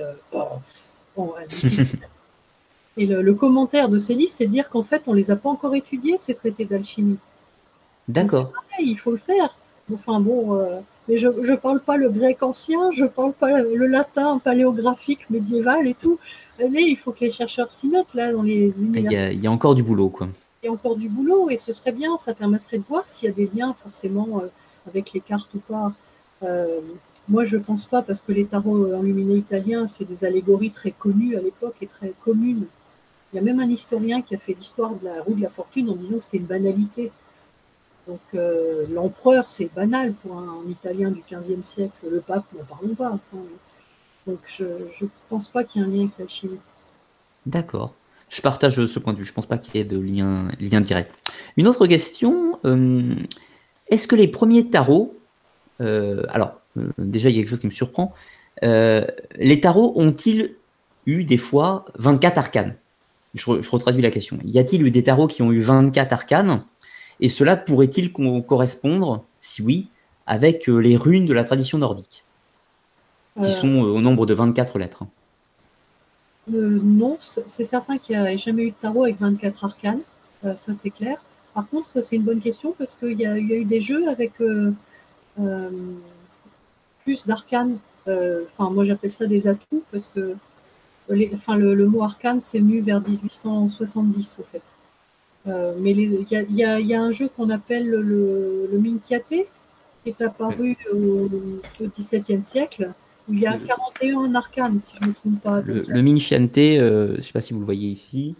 Voilà. Ça, c'est le Tarotino de Mitelli. Ah euh, oui, pardon, c'était l'autre. De toute façon, c'est pareil, c'est un, une variante. C'était l'autre, le, voilà, le Minchiante. Et il y a 41 arcanes, donc il y a les 12 signes du zodiaque, les 4 éléments euh, en plus. Mais, mais c'est pas 24, hein, c'est 41 dans le, dans le Minchente. 24, non. Et puis euh, il y a le tarot là de Visconti, euh, le premier qu'on a vu, où il y en a euh, combien? 22, 23, 24 25 Merde 25. Ah bah, comme quoi Pas 24, donc désolé. Il n'y a pas de correspondance avec les runes. Enfin, je, je suis pas non, de toute façon, c'est pas, pas spécialement cohérent par rapport aux, aux dates d'utilisation des, des modèles les runes, euh, les runes dites germaniques sont utilisées sensiblement, euh, alors, on atteste leur existence quasiment entre à peu près 400 avant Jésus-Christ, et leur utilisation va se va se répandre environ jusqu'à plus 1200, plus 1300. Donc c'est long, mais ça ne croise pas le tarot au niveau des dates. Alors, j'avais vu une petite dernière question. Ah, bah, alors celle-là est intéressante, je vais l'ouvrir un petit peu plus la question. Que peut-on dire du tarot et de la voyance? Question plus personnelle, et, pratiques-tu toi-même? Euh, bah Oui, du coup, je, pratique. D'accord. Et, du coup, euh, quel est, alors ça c'est une question que je pose moi-même, avec quel tarot pratiques-tu? Ah ben je, Avec le, le Camoin Jodorowsky. Le Camoin Jodorowsky, d'accord, que, que je Donc à Marseille, du coup. À Marseille, oui. J'ai essayé d'autres. J'ai un peu essayé le Rider, euh, je trouve excellent d'ailleurs, euh, mais ça ne me parle pas. J'ai essayé le, un tarot enluminé ancien, il ne me parle pas. J'ai gardé celui-là, il me parle beaucoup. Et c'est vrai que c'est là où je dis oui, tout le mystère de ce jeu, parce que quand je l'ai acheté euh, il y a 10 ans maintenant, euh, je dirais pas jusqu'à dire que ça a changé ma vie, mais presque, mais si quand même. Ça m'a ouvert tout un univers que j'ignorais. Ça m'a ouvert euh, une pratique, c'est-à-dire voilà, ben, comment interpréter avec elle, qu'est-ce qu'il y a en nous, l'intuition, la voyance, justement, on peut unir, c'est-à-dire j'ai constaté qu'il se passait des choses en moi que, dont j'avais pas conscience avant. Ça, c'est intéressant d'ailleurs ton, cheminement parce que tu, tires les cartes du tarot et tu, je, serais tenté de dire sans, sans dire de barbarisme que tu y crois. Et paradoxalement, tu as étudié l'histoire et qui montre bien que ce jeu ne remonte pas à une tradition euh, ancestrale primitive. Oui. Donc en fait, je crois en un jeu auquel je ne crois pas. Alors, je, ne sais pas. Hein. Moi-même, je, je, crois au tarot. Alors, c'est paradoxal parce que c'est particulier. Je crois au tarot et à l'efficacité du tarot, et pourtant je ne crois pas à la divination. C'est très paradoxal aussi. Donc euh, rassure-toi, tu n'es pas le seul spécimen, euh, seul spécimen étrange. Disons, je ne pense pas qu'il ait un, un, pouvoir. Euh, en tout cas, je ne pense pas qu'il a le pouvoir qu'on lui a prêté. Mais d'un autre côté, je me dis que c'est un bel héritage, c'est-à-dire quand même que ce sont des figures que nos ancêtres ont créées, qui nous ont léguées et qui leur parlaient beaucoup à eux et qui ont un, ont un côté universel. C'est peut-être pour ça que ça nous parle encore. La, mort, l'arcane 13, l'arcane 13, ça parle, ça nous parle toujours. Ça me fait penser un peu si on. Je, je, dis, je, dis, je prends une, comparaison, je dis un peu n'importe quoi, mais quand on prend ce qu'il y a dans le temple d'Angkor Wat euh, au Cambodge, ça nous parle plus du tout. Ça nous mm-hmm, parle pas. Tout à fait. Euh, tandis que ça, ce sont des images qui nous parlent à nous. Parce que ça vient de notre culture, peut-être, et aussi parce qu'il y a un côté peut-être universel, dans le sens où archétypal, alors. La lune, le soleil, l'homme, la femme, euh, l'amour. C'est ce que je pensais. Je pensais, je pensais un petit peu aux archétypes de Jung quand tu, quand tu citais ça. C'est vrai que le, tarot véhicule, enfin, ne serait-ce que quand on est euh, dans nos sociétés, sociétés chrétiennes. Alors, j'entends pas chrétienne au sens euh, croyance, mais j'entends on vit dans un environnement où il y a des églises, des cathédrales, une iconographie particulière. Et on va retrouver dans le tarot des symboles qui nous parlent forcément, ne serait-ce que par, par notre héritage et notre éducation.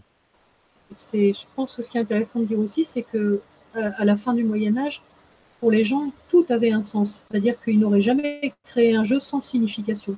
Euh, nous, on a fait des, atouts avec des petits paysages, là, des, montagnes, des gosses qui jouent dans des parcs. Euh, on peut créer des jeux qui ne signifient rien, mais à la fin du Moyen Âge, tout avait un sens profond. Donc c'est peut-être pour ça aussi que ça nous parle et peut-être que, en fait, euh, je suis pas d'accord avec les occultistes en disant que c'est euh, créer un système parfait créé depuis la nuit temps, mais par contre, un sens quand même. Et il y avait des auteurs au XVIe siècle qui ont même dit que c'était un modèle d'ascension vers Dieu, le tarot, déjà quand même. D'ailleurs, il faudrait peut-être chercher d'autres auteurs qui en parlent, on ne les connaît pas tous. Euh, c'est Thierry de Poli qu'ils avaient trouvé. Il y en a un qui a dit, par exemple, que toutes les cartes avant la roue de la fortune, ce sont des, gens ou des choses qui sont sujettes à l'impermanence et au temps qui passe. Euh, toutes, les cartes placées avant l'arcane 13 euh, sont sujettes à la mort et à la destruction, et euh, tout ce qu'il y a au-dessus, c'est éternel. Donc, il y avait quand même des autres qui évoquaient le sens des cartes. Donc elles ont un sens. Elles ne sont pas sans, signification et elles ont une profondeur peut-être qui peut nous parler encore aujourd'hui. Oui, je, partage complètement ton avis pour moi, encore une fois, c'est un raisonnement tout à fait personnel. Pour moi, le, tarot est un exemple de système initiatique qui ne veut pas dire qu'il date de l'Antiquité ou quoi que ce soit. C'est qu'on on propose, pour moi, c'est mon avis, une architecture, comme je disais tout à l'heure, que j'estime cohérente et qu'on propose un modèle initiatique archétypal par euh, voilà, une sorte d'introspection euh, intérieure. Après, que, je n'estime, à mon sens, valable qu'avec un tarot qui a été fait dans cet objectif. C'est-à-dire que je ne dis pas qu'un tarot de Marseille est supérieur à un, Visconti Sforza. Je dis juste que si un tarot n'a pas été fait dans le cadre d'être un, une architecture à volonté initiatique, fatalement, euh, on va pas, on va pas en trouver grand-chose dedans. Ce serait mon, seul raisonnement par rapport à ça. Hmm. après, ça c'est de l'interprétation tout à fait personnelle. Hein, euh. je pense à tous les gens qui tirent les cartes avec les jeux de 32 cartes, de, 56 cartes, etc. ça peut fonctionner en fait. Après, il faut creuser. Enfin, moi, ce qui m'a amusé aussi, c'est en commençant à feuilleter les vieux livres de tirage de tarot, euh, j'avais retrouvé un, euh, c'était vachement intéressant. Bah, je, vais, le sortir deux secondes parce que c'est. Vas-y, vas-y. comment on, tirait les tarots. Ça, c'est un, bouquin de 1923, euh, le tarot, aperçu historique, signification des 22 arcanes, etc. Et en fait, il nous montre un tirage de cartes avec des exemples. Alors, c'est le premier bouquin, je trouve, où il y a des exemples de tirage, euh, à part celui du comte de Melay qu'on a vu tout à l'heure. Et il montre quoi Alors, 1, 2, 3. Par exemple, il étale cinq cartes, euh, il a tiré cinq cartes, et en fait, ça fait comme des rébus. Euh, on a l'amoureux, la papesse, le cavalier de coupe, l'as d'épée, et puis euh, l'arcane 5, Jupiter ou le pape. Et d'ailleurs, dans le bouquin, lui, il met Jupiter ou le pape, ou alors Junon ou la papesse. Donc, il va pas de savoir si c'est un tarot de Marseille, de Besançon, on s'en fout. Et il va donner la signification ensuite. Donc, amour pour l'amoureux, pour la papesse secret, Cavalier de coupe proposition, As d'épée enchaînement et euh, Arcane 5 Jupiter ou le pape le prêtre. Donc ça fait amour secret proposition enchaînement prêtre et hop, il traduit amour secret suivi d'une demande en mariage et hop, le tirage est fait. Hop, c'est parti. voilà comment il propose de faire des tirages de tarot. Et je pense que les plus anciens tirages de tarot, enfin tels que ça se pratiquait au 19e siècle, ça devait ressembler à ça. Un peu comme Aliette, d'ailleurs, Etelia, euh, dans son bouquin, euh, c'est pareil, c'est 78 cartes, il a mis des petits mots dessus. Euh, destin, femme, je ne sais plus, après j'ai oublié l'intégrale de, de, ses significations. Mais après, du coup, en, étalant les cartes les unes à côté des autres, ça donne des sortes de rébus qu'on interprète. Et du coup, c'est presque le mot qui sort qui a le plus d'importance que. plus que l'iconographie. La carte, en fait. Et donc là, c'est pareil. je ne sais plus, après, il a mis quoi? Vol, espion, pensée, sécurité, maison. Ça fait un voleur a l'intention de pénétrer dans une maison, mais il échoue. Euh, oui, c'était très, euh, très directif en fait comme prédiction. Bah, je pense que ça s'inspire beaucoup des tirages de cartes déjà, les, tirages de cartes avec coupe de cœur, carreau, pique, trèfle, les tirages traditionnels. C'était beaucoup comme ça, enfin, c'est-à-dire, hop, 5 de pique, ça veut dire ça, 5 de cœur, ça veut dire ça. Et là, pour le tarot, il fait pareil. 5 d'épée, vol, valet d'épée, espion, 5 de denier, pensée, 4 d'épée, sécurité, as de coupe, maison. Et hop là on a le tirage. D'accord. Et la, intéressant. La, question pour, euh, pour finir que je voulais te poser, et c'est d'après toi et le tarot demain, qu'est-ce que ça va donner dans l'avenir? Comment ça va évoluer encore? Moi, je pense que c'est, euh, ça, me fait penser à ce que je disais par rapport à la publication. Donc, euh, depuis 1980, il y a 600 bouquins de tarot qui sont parus, plus que toute l'histoire de la tarologie réunie. Je pense qu'on va assister, c'est déjà le cas, à une véritable explosion. Euh, c'est-à-dire il y, aura, il y a de plus en plus de tarots qui paraissent. D'ailleurs, il y a, il y a des, très beaux jeux, très créatifs. Euh, et c'est marrant, il y a une sorte de double mouvement, encore une fois, c'est-à-dire euh, ceux qui vont aller toujours plus loin dans, l'idée de retrouver le tarot historique primitif. on va publier les facsimilés les plus fidèles possibles. On va essayer de retrouver le jeu le plus ancien possible en fouillant les archives. D'ailleurs, ça donne une recherche historique de plus en plus riche pour l'histoire du tarot. Donc il y a ce courant-là. Et puis après, oui, il y a le, après, il y a courant, les gens qui publient tous les jeux qu'ils veulent. J'avoue être, être typiquement dans les deux chemins, c'est-à-dire que je, je, suis un collectionneur de facsimilés euh, autant que, autant que faire se peut authentique. Là, je me suis procuré récemment un, un Vieilleville notamment. Puis d'un autre côté, je suis un passionné de, de certains tarots. Euh, par exemple, j'ai un Victoria Frances, un tarot euh, gothique, fantasy, etc., que je trouve absolument sublime. Voilà, les deux me plaisent. Hein, c'est deux quêtes différentes. Je trouve que c'est pareil, il y a des merveilles et puis c'est des, très beaux jeux, très inspirants. Et du coup, voilà, moi je crée mon propre tarot et moi ça va être 22 spectacles, 22 arcanes, ce sera mon tarot à moi ça sera la suite. D'ailleurs, donc je, rappelle pour juste avant de, conclure que ceux qui voudront en apprendre plus sur le tarot, parce que c'est vrai que bah, deux heures, deux heures et quart d'émission, c'est bien pour survoler l'affaire, mais bon, c'est vrai que le, livre va quand même donner les dates, les informations techniques précisément. Donc pour ceux qui auront envie de, poursuivre l'aventure du tarot, vous avez le, lien du livre en description de la vidéo si vous voulez vous le procurer. Et je vais te laisser le, mot, de le mot de la fin pour cette émission. Euh.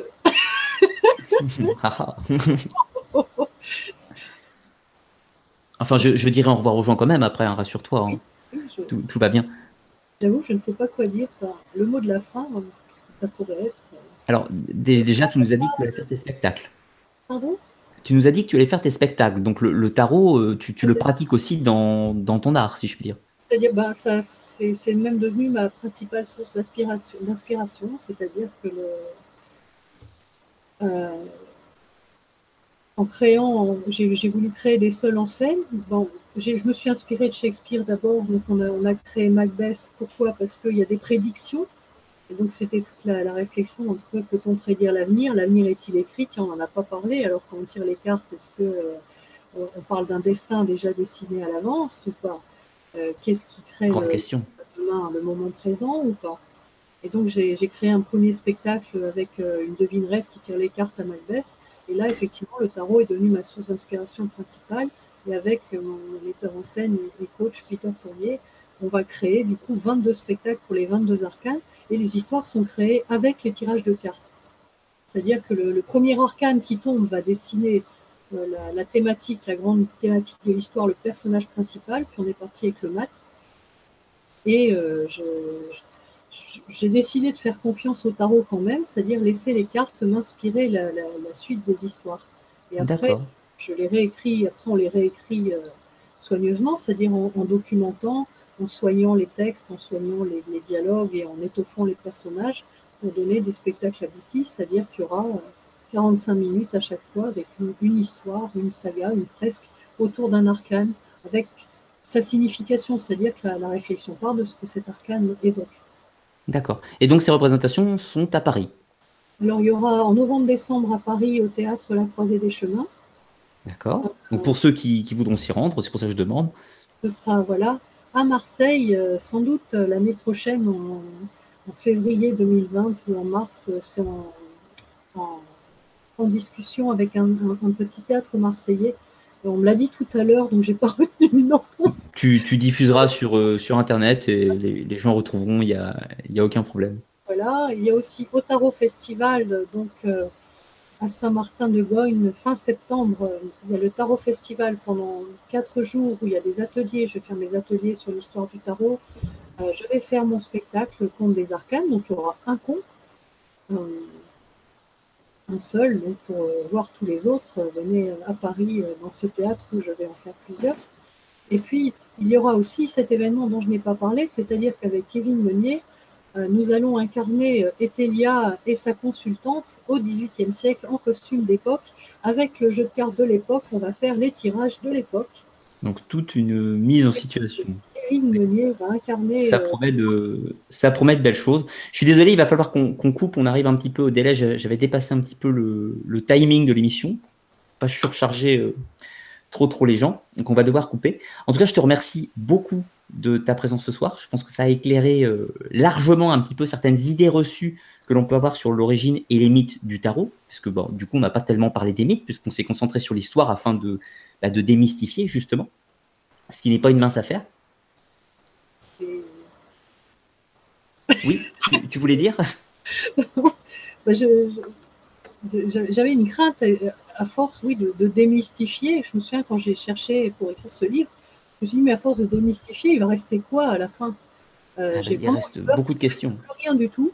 Et en même temps, non, c'est faux. C'est-à-dire que justement, c'est peut-être bien d'enlever ces connaissances fausses à la fin, parce que quand on cherche un peu les, l'essentiel au cœur de soi, quand on cherche à s'inspirer de ces magnifiques images, euh, il est peut-être temps de laisser de côté les, des, connaissances vagues, floues, sans fondement, qui, n'aboutissent à rien, et peut-être de se centrer plus sur soi et ce qu'on ressent face à une carte c'est la phrase que j'aime bien dire. Souvent, quand on, quand on enlève le fantasme, l'histoire vraie se retrouve encore plus fascinante, la plupart du temps. Ben voilà, ça, heureusement, ça n'a rien enlevé, je pense. Je, pour moi, rien en tout cas. Après, pour les auditeurs, je ne sais pas, je ne pense pas, au vu, de, au vu des réactions. D'ailleurs, je tiens à tous vous remercier. Vous étiez un petit peu plus de 200 pour le direct ce soir, donc c'est bah, très gentil. Merci de votre confiance. Et puis pour, euh, pour ceux qui regarderont cette, cette vidéo en rediffusion, merci à eux également, avec un petit décalage. Je vais te souhaiter une excellente soirée. Encore merci. Et puis pour, euh, pour vous autres, nous nous retrouvons vendredi pour une vidéo donc de l'Academia, une vidéo privée cette fois-ci pour les contributeurs, parce que je vous rappelle que ma chaîne diffuse des émissions gratuitement, mais néanmoins je suis comme tout le monde, il faut que je mange, il faut que je paye mon loyer. Donc pour ceux qui le souhaitent, vous pouvez soutenir la Web TV sur le site Tipeee qui se trouve en description de la vidéo, et en contrepartie, vous avez accès à des émissions privées plus techniques où on, ne vulgarise pas trop, on essaie de, de creuser un petit peu plus profondément. Donc l'Academia du mois de juillet euh, donc ce mois-ci encore, on n'a pas encore changé de jour, sera diffusé vendredi, donc tout début du mois d'août en l'occurrence. Et puis au mois d'août, il y aura une autre Academia en fin de mois. Donc de toute façon, il y a tout d'expliqué sur la page Facebook pour ceux qui le souhaitent. Je vais vous souhaiter à tous une très bonne fin de soirée et je vous dis à très bientôt.